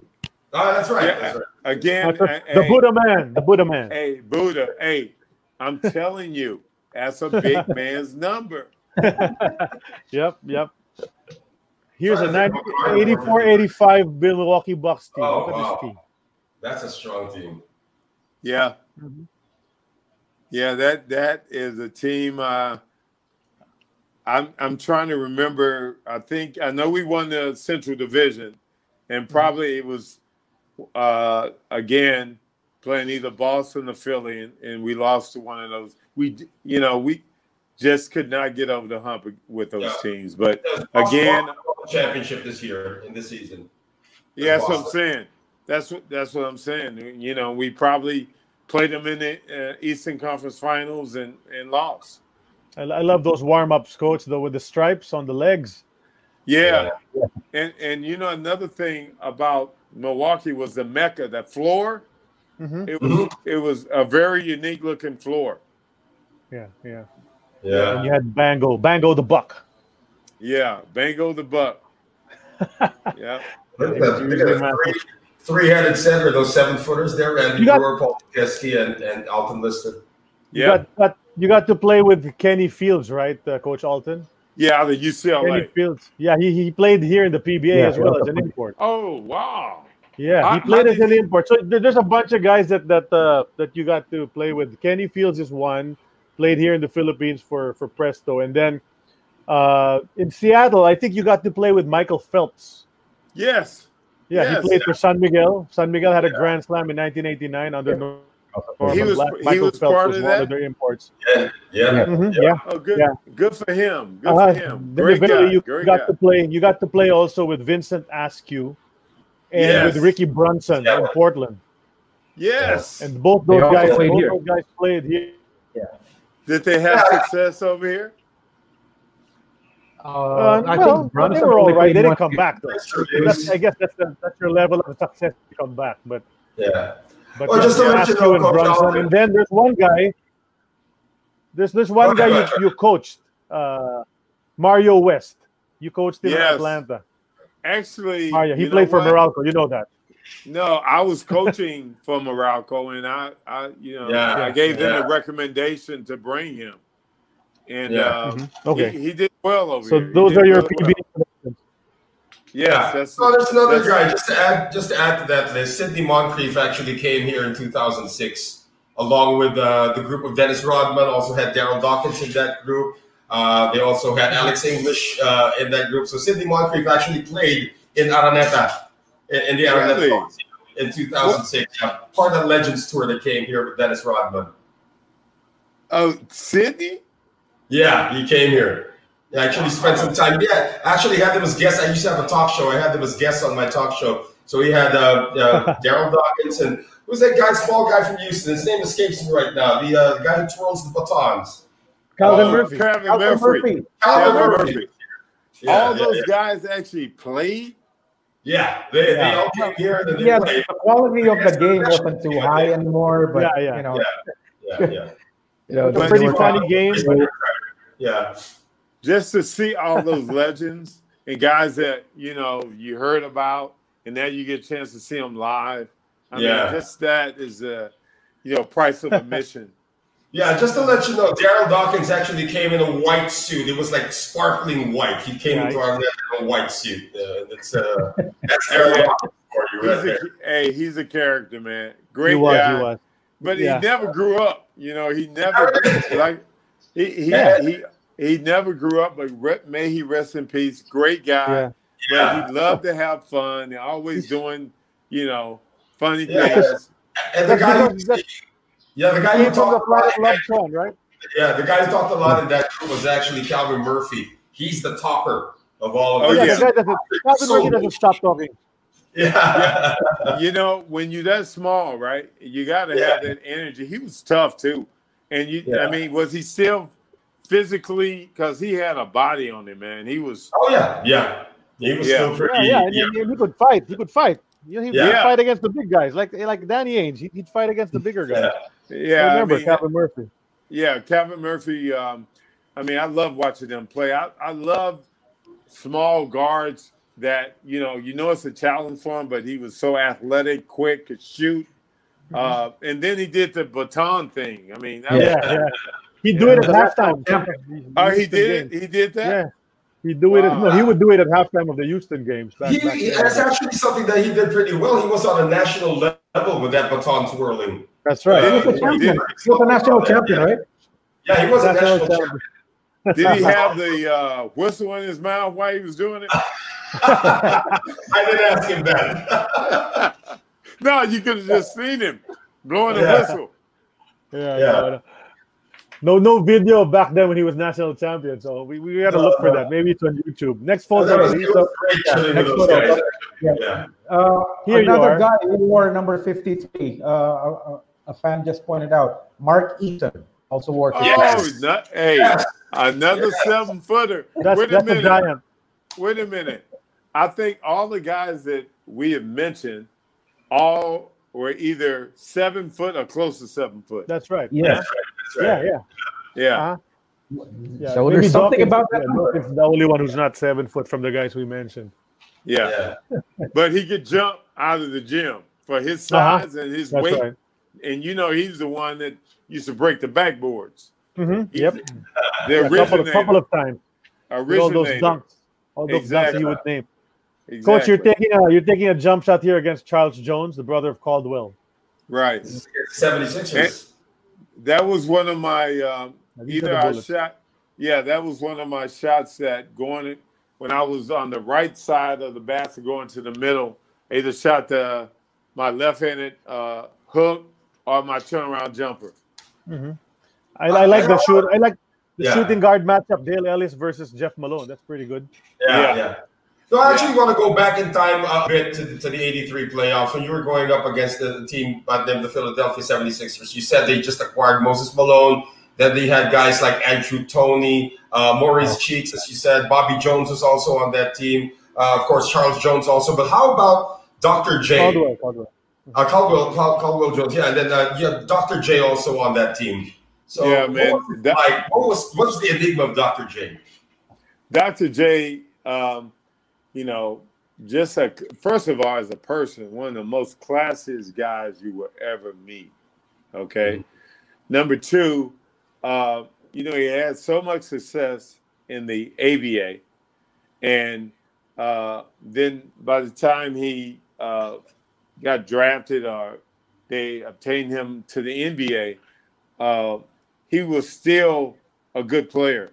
I mean, he still had those big hands, could still fly around, uh, you know, to the basket and dunk on people. And he's another guy got me a couple of times. Uh, but yeah, Dr. J was uh, he was uh, he was still, you know, the, one of their main weapons uh, defensively and offensively. Uh, Just didn't have the shot, so you would rather give him that mid-range shot. But if in transition in the open court, it, it was it was unbelievable, man. The things he used to do, and he's the guy that actually, you know, taking off flying, you know, and he used to do that in games. Uh, so he was still really effective during that time. So we had we had to prepare for him. yeah. That was the year that he had that, you know, he, he cradled the ball and dunked over Michael Cooper. That was, Mhm. that Yeah. was 83, That's the right? one. Yeah, Rock the baby. the Yeah, Rock the he baby. Hanzlik too, right? He, he Yeah. posterized Bill yeah, and and um, again, man, huge hands, man, unbelievable size hands. He, I mean, his hands were so big. Um, but yeah, he's um, he was he was a good player, and he was very effective uh, in the series when we played them, and you know they just had they just had a they had a really good team. That's why they won the championship. You know, you're talking about the hands of Dr. J in the Basketball Hall of Fame in Springfield. They actually have those those imprints of his hands that you can put your hand in and just, just Yeah. to compare. Because Yeah. those were really, really huge hands. Yeah, he's probably one of the guys that's probably. And now Michael had big, really big hands too, uh, but yeah, he he's up there and probably top three, four guys with those hands. right? Yeah. What's our next photo, Bianca? What's next? There Oh, you there- go. Big That's the smooth. Lakers. That's Sam Perkins. Big smooth. Yeah, this this is a problem, man. When I got to Golden State, Mhm. that's when I started getting injured, and that's Right. when I my first year, and I, I got traded from from uh, Seattle to Golden State uh, for a first round pick. The pick ended up being Gary Payton. I think it was like the I forget. Didn't Gary go like 17th or something like that? Yeah. Mhm. No, number two. He went number two. I thought, what he do? Oh, Okay. he no, did he go that high? Yeah. He was number two Okay. after uh, Derrick Coleman. Okay. Hmm. Well, that they that pick was the first round pick that they gave up to to for me to go to Golden State, and uh, here uh, playing in the playoffs against uh, Sam. But the the the thing that happened to me when I got to Golden State, that's when I I turned thirty, and and my first major injury when I first got there was a third game of the season. I tore my Achilles, Wow. Wow. and okay. and and I was never the same after that because then I started having back injuries and compensating for Mhm. you know my Achilles and but um, I still played there four years. Uh, I was hurt a lot. Uh, we made the playoffs. I had Mhm. so much fun, fun playing with Run TMC. Yes, sir. Uh, That's Uh-huh. right. Oh my God. I couldn't, you know, I really, when they traded uh, him, uh, Mitch, Mitch. Richmond for uh, Billy Owens.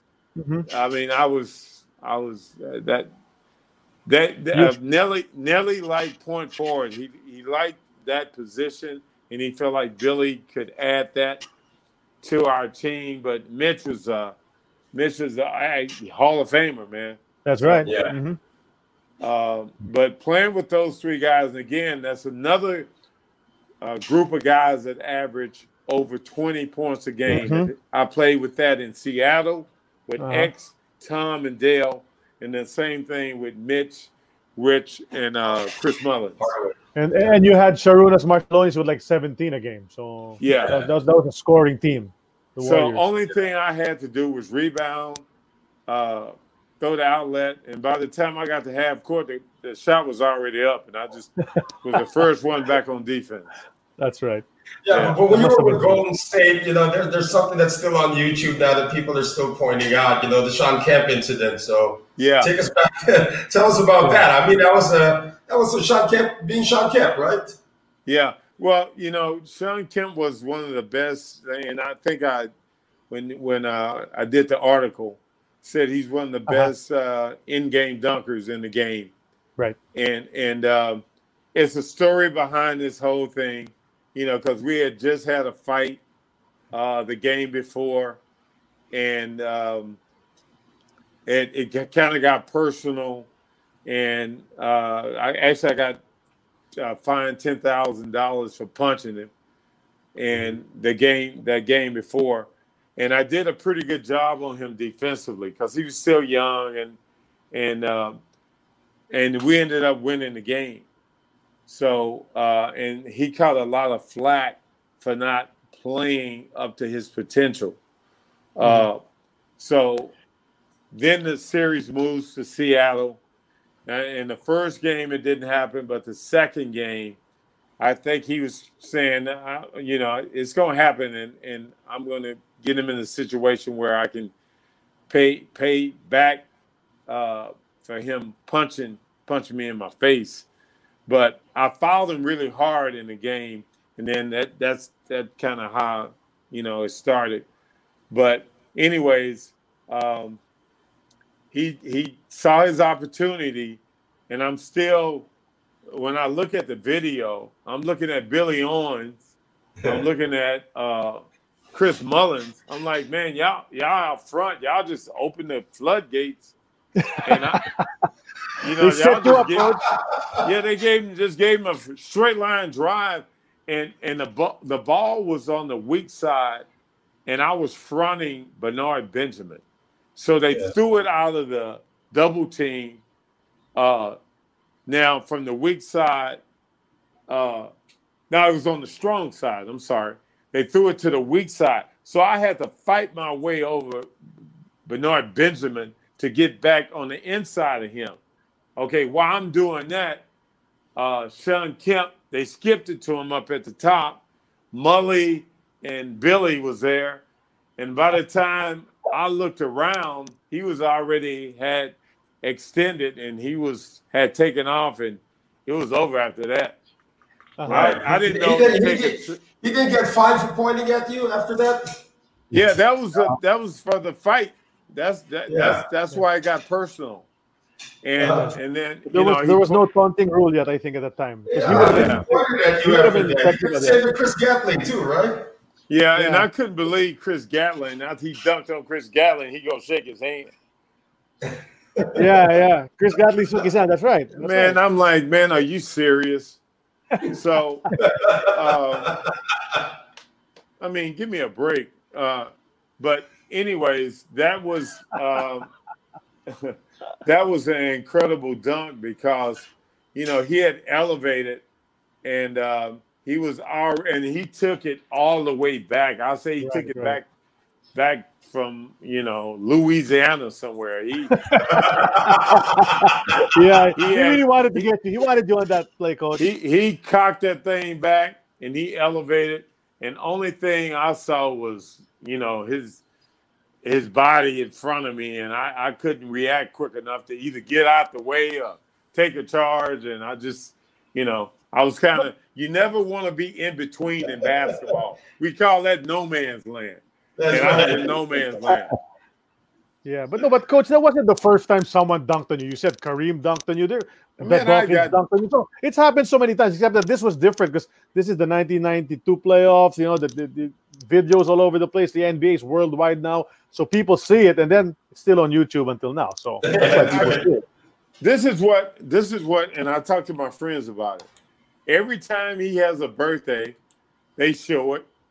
Uh, it went from being at the time probably the top ten.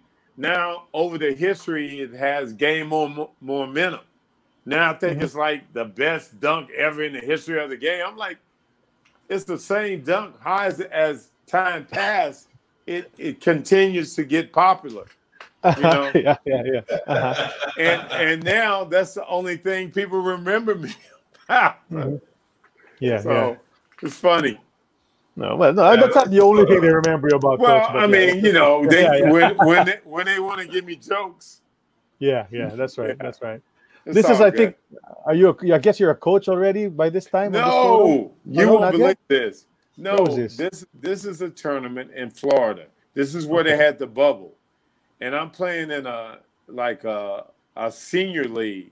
Okay. and is and is the and a and a pastor friend of mine that was a chaplain for the Celtics, and he has this uh, organization called Sports Power, Mhm. and he kept talking to me, and um, I don't know, I was in my fifties, yeah, I think early fifties, and I'd been out of basketball for a while, and I said, "Look, man, that's why they call it retired. You don't play anymore."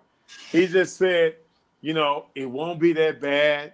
You know, we'll pay you this certain amount of money if you come and play, and it's for a week." And and the only thing about this, after the first day, I was ready to go home Because my body felt so messed up and you know i hadn't played and and it was just i said man this is the worst mistake. I told him after the first game man i said look i might want to rethink this thing. I might i might want to leave after the first game. That's how i felt physically. Uh-huh. and i ended up staying there and, and you know uh honoring my commitment but i never should have did that. That was the worst thing i should that Yeah. was the worst thing I could have ever done was uh, go back. And then the guys that I was playing against, since I'm a former NBA player, they were going at me. You know, they acting like it's a seven game of the finals. So they, they They're daring you to block their shots, huh? no, they were they were playing physical. I'm saying, man, what y'all trying to build a reputation, man? My career is over, man. I, I, I'm gonna let you. I'm gonna let you have the shot. I'm not playing over the rim, blocking shots Uh-huh. and all that. Go ahead, man. You gotta do all that. So Right, I gotta laugh about that, but it, it it was a good experience. But after after that uh, stint with Golden State, you you went back to the Bucks. Then you had a couple of years in, the, uh, in Boston. Then uh, then your last year with Portland, you played just seven games. That that's because you did say you started getting injured already after that, and then so a lot of times you were on the bench. Um, Yeah. yeah. You so when, when did you- you when did you when did you feel it was time to hang it up? Well, you okay? Well, when I was in Golden State, it was just a nightmare. You know, I was I was hurt all the time, and uh, you forgot one one thing. Uh, I went and played over in Italy Right, after right. I after I left uh, Mil- uh, Golden, Golden State, State. Mhm. and Mike D'Antoni was my coach over there. Oh, okay. And, yeah, Alright. and I wanted to see, and I had trained, and I wanted to see if I could still play. I made it through a year. I came back. I signed as a free agent with uh, Milwaukee. Played there two Yeah, yeah. years. Played there two years in Boston, and then my last year with Golden State. Mhm. Yeah. What what what kind of a coach was? Because I know you, you when you came back from Italy, you played under Mike Dunleavy, and then you went the dark days of Boston because ML Carr was the coach, and really Very you know, dark. yeah, very, very dark. days. Uh, how was it being under ML Carr, who I thought all he could do was wave a towel? I mean, but how, how was he as a coach? Uh, nice one, Laker boy. well, let me let me just uh, as answer about Milwaukee. Uh, playing for Mike Dunleavy, I know it was getting time for me to retire because I started being coached by guys that I played with. And yeah, That's right. yeah, that's right. so we played we played together in Milwaukee early in my career, and then um, I'm thinking like this is my 13th year, and I'm still getting traded. So uh, Todd Day and I got traded to Boston for Sherman Douglas, and then I go there another rebuilding situation. Um, it was it was we you know it wasn't uh, glory days back when they were winning. Um, and that's when they just moved into the Fleet Center. I think it's called something else now. But TD Garden. yeah, they moved to the Fleet Center, so I got a chance to play there. Uh, but you know, I, I I actually played good. Mm-hmm. My um, I only signed. I had one more year left on my contract. I played well enough to earn another year, so you know, I at least made some money out of the situation. We wasn't mm-hmm. winning, but I got another year.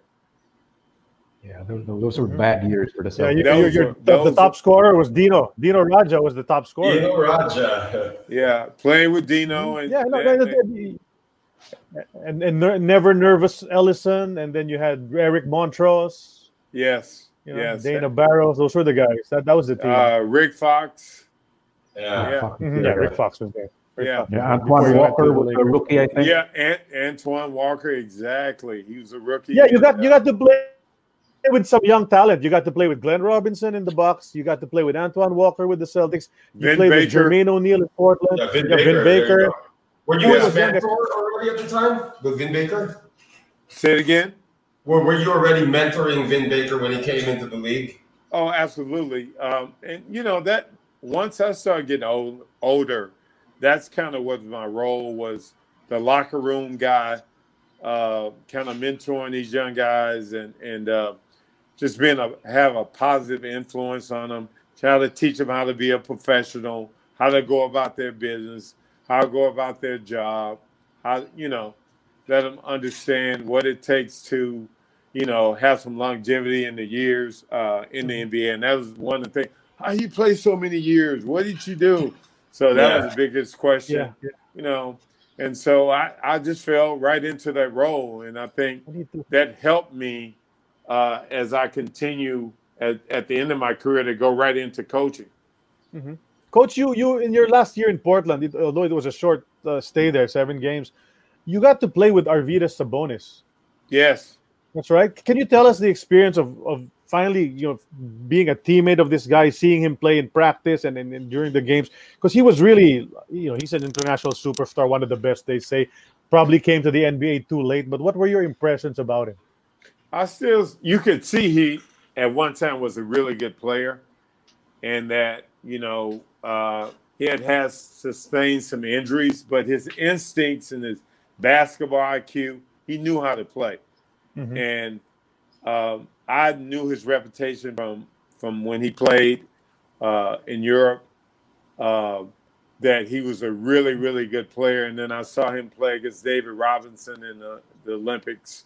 Uh-huh. So um, I knew his reputation, um, and you know he still had the instincts. I mean, his he's the only guy that I ever seen throw an outlet pass like he's bowling uh, a bowling ball. You know, I mean, I've never seen that before. And he Big used- hands too. big hands. He's uh, these behind the back passes. A really good passer. Uh, just had a Yeah, that set shot, three point shot from top of the Yeah. key, right? yeah, that set shot. So he can still take bigs out and shoot the ball. And uh, so he still knew how to play, but just physically he couldn't, you know, do the things probably he wanted to do. Uh, I just felt bad against him when he played against Shaq because, you know, Shaq was in his prime. And, uh, you know, Shaq was a handful back then. Right. But Avinas, Avinas was a very quiet person. He's the only guy. We were teammates, right? We get on the elevator. He did not say a word. Not a word. But he spoke English really well, right? Yeah, Yeah. but I think he was just shy or whatever. But but he did Yeah. speak English. But he and I thought, and I talked to Mike Dunleavy. I said, man, he could give so much uh, input to these younger guys if he was, you know, just would He open up to them. Yeah, Uh-huh. and and it just, you know, he just. But his son is a is a really Yeah. good player. His Yeah. Oh, son yeah. was born back when we were in uh, Portland. Portland. Okay. Yeah, Okay. Yeah, All right. yeah, he was Yeah. born there. American citizen. yeah. All right. All right. See, Domantas, he's playing well. Uh, well, Yes. We'll see how he does this year. Coach, this picture, I think this is a special day for you uh, at AES uh, at Arizona State. Yes, and this is the coach, may rest in peace, that recruited all the talent to uh, ASU. His name is Jim Newman. Okay, Uh, that's the fellow. Okay. Yeah, that's him. And this is where you know I got my uh, jersey lifted to the rafters. Uh, special day for me. Uh, I'm very proud, and um, you know, uh, just and then I had a lot of my former teammates that were there supporting me. Uh, it was a it was a great day. Uh, yeah, you know, for your alma mater to recognize you for the things you've done on the court, and um, so uh, yeah, very proud day. How many, uh, would you know, Coach, how many numbers are retired up there in the rafters of, of Arizona State? Uh, they just started doing it maybe about five years ago. Mhm. I know uh, Fat Fat Lever, Byron Scott, James Harden, um, Eddie House, maybe Ike Diogu, uh, Mhm. Jumping Joe Caldwell from the ABA days. Um, I think I think that's about it. Mhm. Yeah, Um, yeah. So that's Yeah. that's uh you, that's an honor Yeah. to be there. I mean, there's not too many guys up there. Yeah. Yeah. Do you still yeah. follow the uh, ASU uh, team uh, these days? Uh, Coach? Oh, absolutely. That's my alma mater, and you Remy. know we always we always Yeah. say, yeah, we we bleed maroon and gold, you know, and I'm always looking. Sounds familiar. Yeah. Well, what, what do you think about yeah uh, Remy Martin, uh, their star player now? He's half Filipino, by the way. yeah, I know, and I'm I'm hoping that he can, you know, be part of the uh, the national team. He's a really really good player.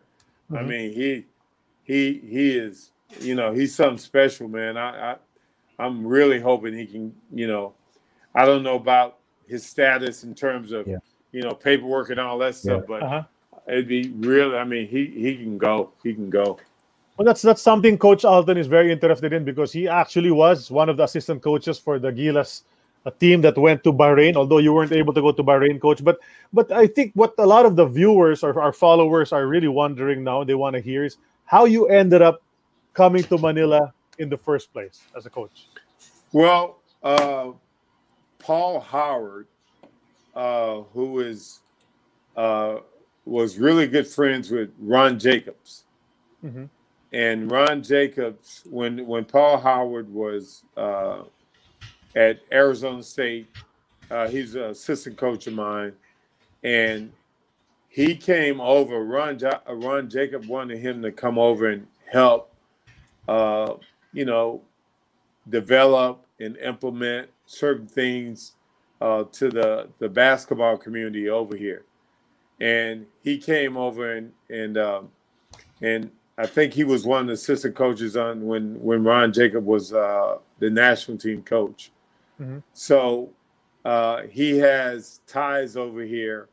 And when I was with Atlanta, and then I got released from Atlanta, he made a recommendation uh, to actually to San Miguel uh, to bring me over and uh, to uh, you know be a uh, skill coach, and that's how I started. This was 2009, 2008.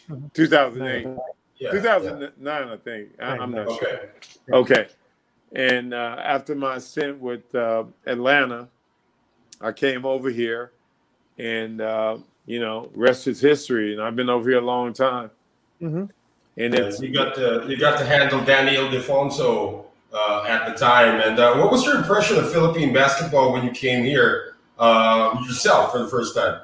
Well, I I'd heard that, and I was, you know, uh, talking to Coach Paul because he kind of gave me the ins and outs of, you know, what the expectations were, and he said San Miguel's were, uh, San, San Miguel Beerman was the Lakers of the Philippines because they they won a lot of championships, and that uh, I was really going into a good situation with a lot of good players, and the whole uh, PBA was a, a good conference, competitive, uh, you know, and that I would really enjoy my time being over here. I knew nothing about Philippine basketball. I knew mm-hmm. nothing about any of that. And I was pleasantly surprised when I came over here and started, you know, getting into the culture, uh, coaching the players, understanding, you know, how they play over here and just just it was just a great experience for me and that's why I've been over here so long because I love it. You know, I love I love the Philippines, I love the people, uh, the food, uh, and I love the basketball. And you know, the weather is great. They speak English, and um, you know, I'm, I have uh, basketball in my DNA, and anything that has to do with basketball, I'm, I, you know, I'm all about that. So yeah. I really enjoy. Your, yeah, you even uh, got your good friend here. You even got your good friend from the Milwaukee Bucks to come over and join you. Oh yeah, and and also an NBA coach uh, um, came over, and um, uh, which uh, uh, Cheney, Cheney, Cheney. Uh, I'm trying to think of. I'm trying to think of the coach's name. I'm, getting a blank right now, but I'll think about it in a second. I'll let you know. But mm-hmm. Coach Casey, Don Casey. He okay. coached. Okay. He coached the Lake, uh, the Clippers. Uh, he coached me in Boston. He mm-hmm. is the father, the dean of the matchup zone, and he came in and, and worked with uh, Talk 'N Text and and taught the matchup zone to our team and worked with us. Uh, but yeah, and, and then I brought uh, Craig Hodges over here as a shooting coach. He was a shooting coach for the Lakers for about uh, mm-hmm. with uh, uh, let me see how many. Yeah, with Phil uh, for about uh, he worked with them for about ten years, mm-hmm. and um, you know, and I played with him, and so I try to get anybody that can help continue to uh, help the players over here and you know, teach them more techniques and different things about the game. I'm I'm really big on that. So anything I can help to continue to improve the uh, the game of basketball over here, I'm I'm all for that. Mm-hmm. Coach, when you first came over in 2009, which players immediately stood out for you in the PBA? Uh, I like to I like the guys who uh, the teams that were winning. You know, I like the Talk 'N Text team and how they played. Uh, I liked uh, the San Miguel had a lot of talent. Mm-hmm. Um, it was just a number of guys that, you know, um, you know, like uh, that I felt that really had a chance to be good. Um, I, I, I can't just name them individually, but I just thought there was a lot of good players over here, and uh, you know I see why this league was so competitive and highly regarded because uh, there were some good players that that knew how to play the game, and it was some talent over here. Right, uh, you know, I'm just gonna bring us bring us back a little bit in time. You know, you said you didn't really know much about Philippine basketball, but actually, your older brother James Lister got to play here in, in the PBA uh, in, in, I believe, the early 80s, if I'm not mistaken, 1981, at about the time that you also started your NBA career. Uh, did he mention anything about uh, Philippine no. basketball to you? Ne- never. Because I, mm-hmm. I don't know how long he was over here. Was he a replacement import or I don't I don't know the stint that he had over here. But he played one conference with, okay. with CDCP, yeah, at the time. Yeah, so we never got a chance to really uh, talk about the PBA and his experiences over here, or anything like that. But um, I, I, you know, start learning more about it uh, when Paul Howard started talking to me about it. But uh, then I started doing my research before I came over here, and uh, I'd seen a lot of former NBA players, the imports. I mean, it, it was just a, a very, it was actually the best kept secret, you know, for me, because when I got over here, like I said, I was pleasantly surprised of the the the caliber of basketball and the talent over here. It was good. Right. Well, I just brought up uh, James because there's still a lot of questions about um, James after the PBA and and uh, and the mystery surrounding him after that. Could you shed some light into to what we don't know probably about what happened to James? Yeah, well, I know he he went uh, to he ended up going to Belgium. That's where he played in Europe the majority of his career, and then uh, something happened to him over there in Europe, in Belgium, kind of at the end of his career. I don't know what happened, but uh, it was actually he was diagnosed. He had a nervous breakdown, and we had to send someone to get him and bring him back to the United States. And so once we finally figured out how we could support him and help him, you know, he had to be on medication, uh, and uh, he just needed support and everything. But he never was the same anymore. And uh, then um, actually, uh, things started going downhill from him. He got off his medication.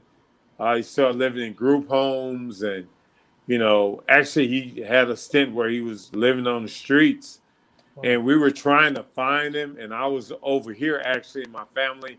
We finally, uh, you know, we were able to find him and try to try to, you know, support him. And just when that happened, uh, it was too late, and uh, he ended up passing away. Uh, but we, it, it, was just a big mystery. Everything that surrounded uh, his whole his whole situation and his death, and you know, I I, I was uh, totally just you know just just heartbroken about my brother because you know we were really close and and I grew up really uh, admiring him and he's my idol and I just hated that you know he had misfortunes and I don't know what happened to him over in, in uh, Belgium but it changed his whole life and he was never the same after that. Well rest in peace to James Lister. Yeah but uh, thank you for sharing that that uh, bit of information with us of course part of your family as well so and now that you're here in the Philippines, and then you're now coaching some of these younger kids right now, trying to teach them the skyhook or something like that. What's yeah. it like now being surrounded by these by these kids who could be the future of Philippine basketball? Man, I love it. I love it, man. I love it. Hey, I love being in the gym. That's all I have to say. I love basketball. I have a passion for it.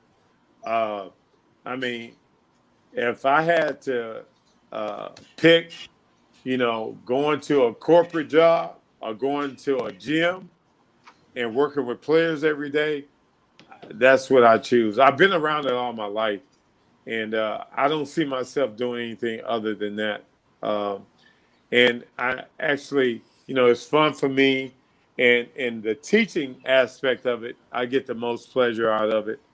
And you know, they're willing learners. They want to know, and they respect me because of all the experience that I've, you know, had playing at the highest level.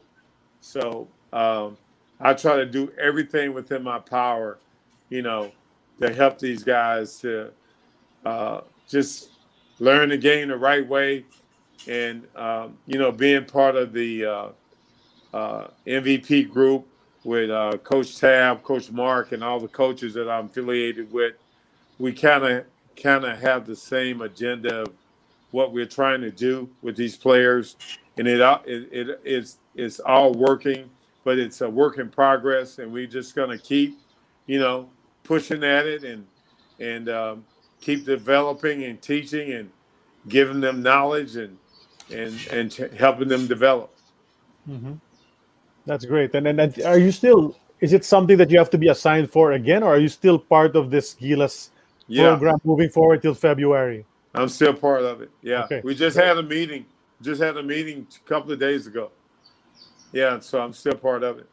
And it's going to be here in, in the bubble in Clark. Yeah. Yeah, Maybe you'll be in the bubble with Noel because because Noel's going Yeah. to be. See you in two months, coach. Yeah, yeah, yeah, gonna be in there. exactly.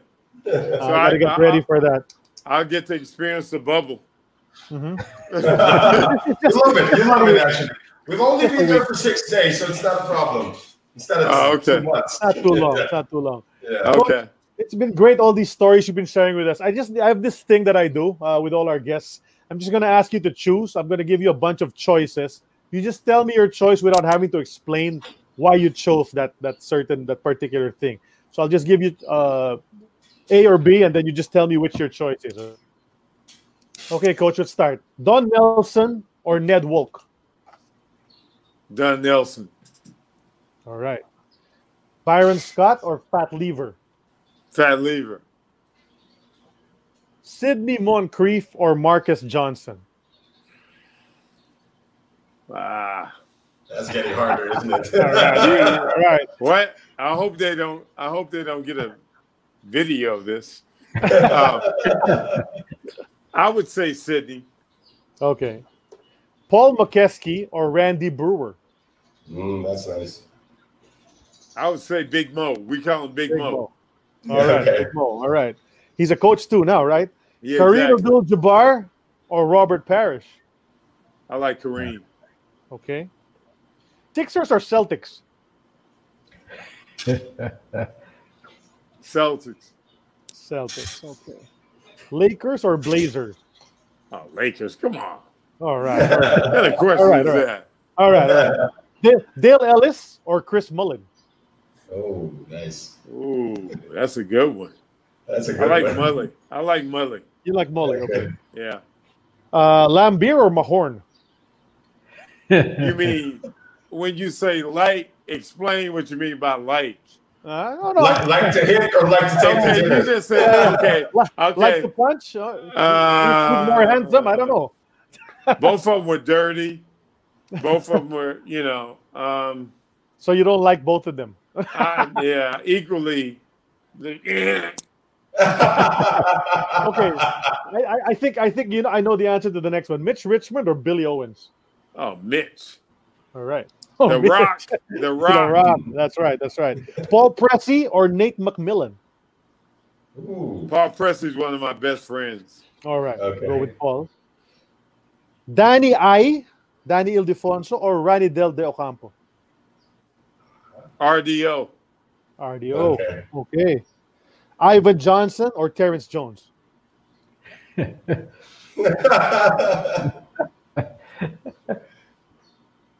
That's a whole nother day for a whole nother story. I'm gonna keep it real simple. I'm just, I'm just gonna go with Ivan Johnson. Okay. Ivan Okay. Johnson. Okay. Coach, how about this one? Craig Hodges or Jimmy Alapag?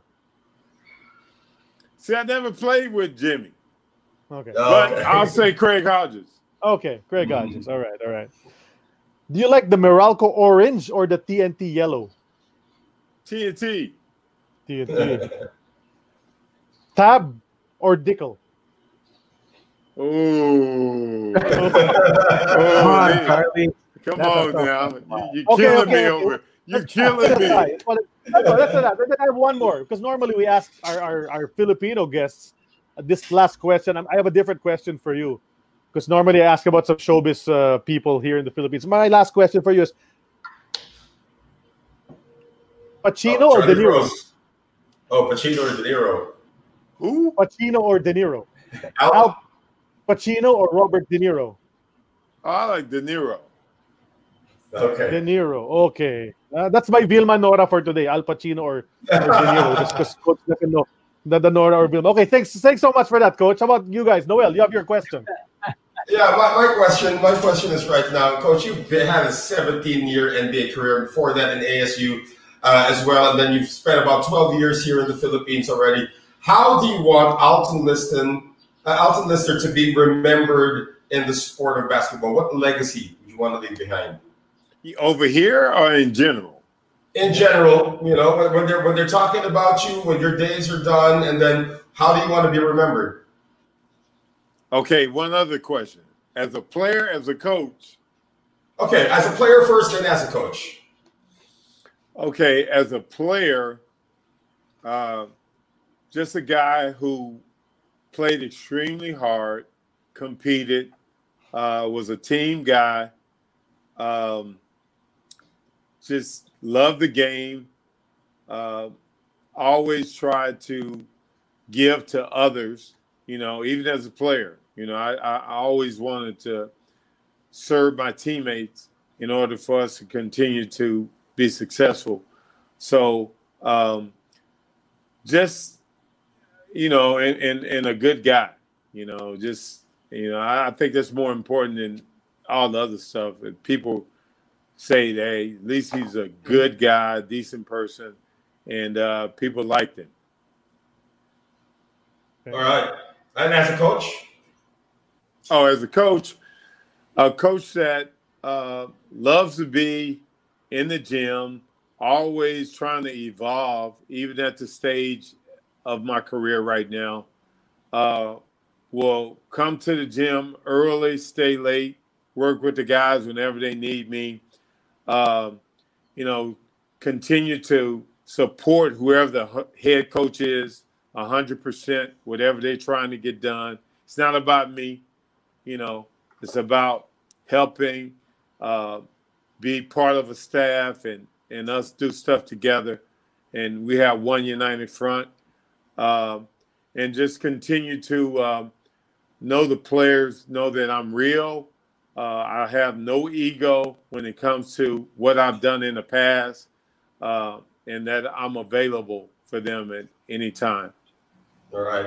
I just want to add two more questions from Charlie's X's and O's, uh, if I may. Uh, Troy Rosario or Poy Erram? Um, I, I, I am privy to to big that Poy. All right. And my last one would be Tom Landry or Jimmy Johnson.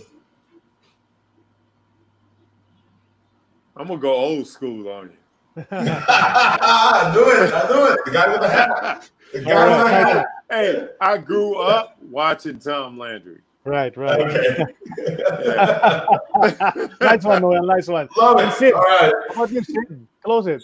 Yeah. Okay. My question? question for you, uh, Coach Alton, is who are your five favorite teammates of all time? Oh my God, five favorites. Okay. It can uh, be from Paul- anywhere, from Arizona to the NBA. Okay, Fat Lever. Um, Craig Hodges, Terry Cummings, um, Rasheed Wallace, and um, I, I really got close with Arvydas Sabonis. Oh, I Oh, really did. Yeah. Great. Yeah. Wow. Okay. right.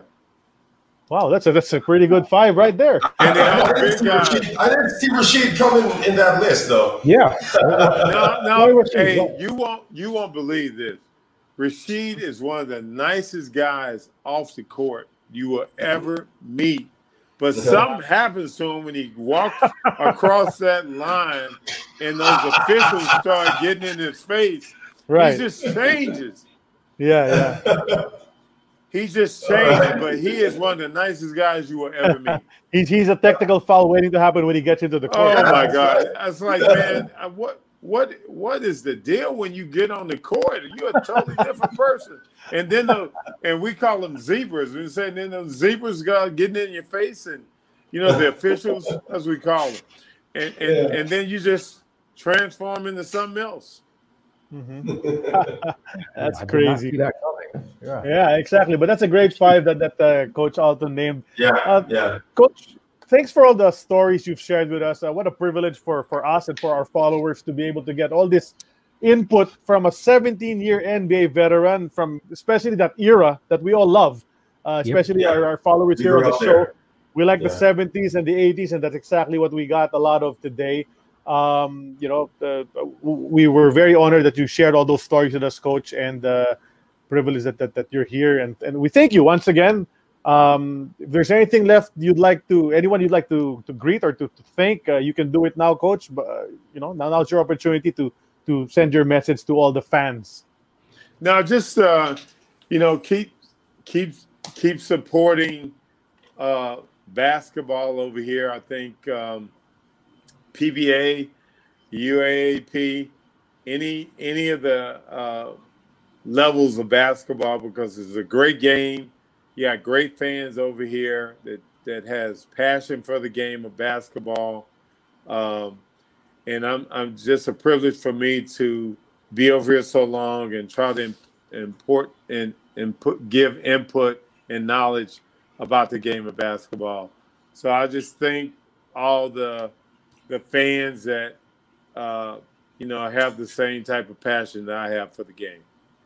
That's great, and then that's the same kind of passion we have too for this game. Noel Zarate is there outside the bubble now, but he'll be there again in February. Sid See Ventura, our Okay. another uh, isa pang kasama natin dito. Ako naman po si Charlie Cuna.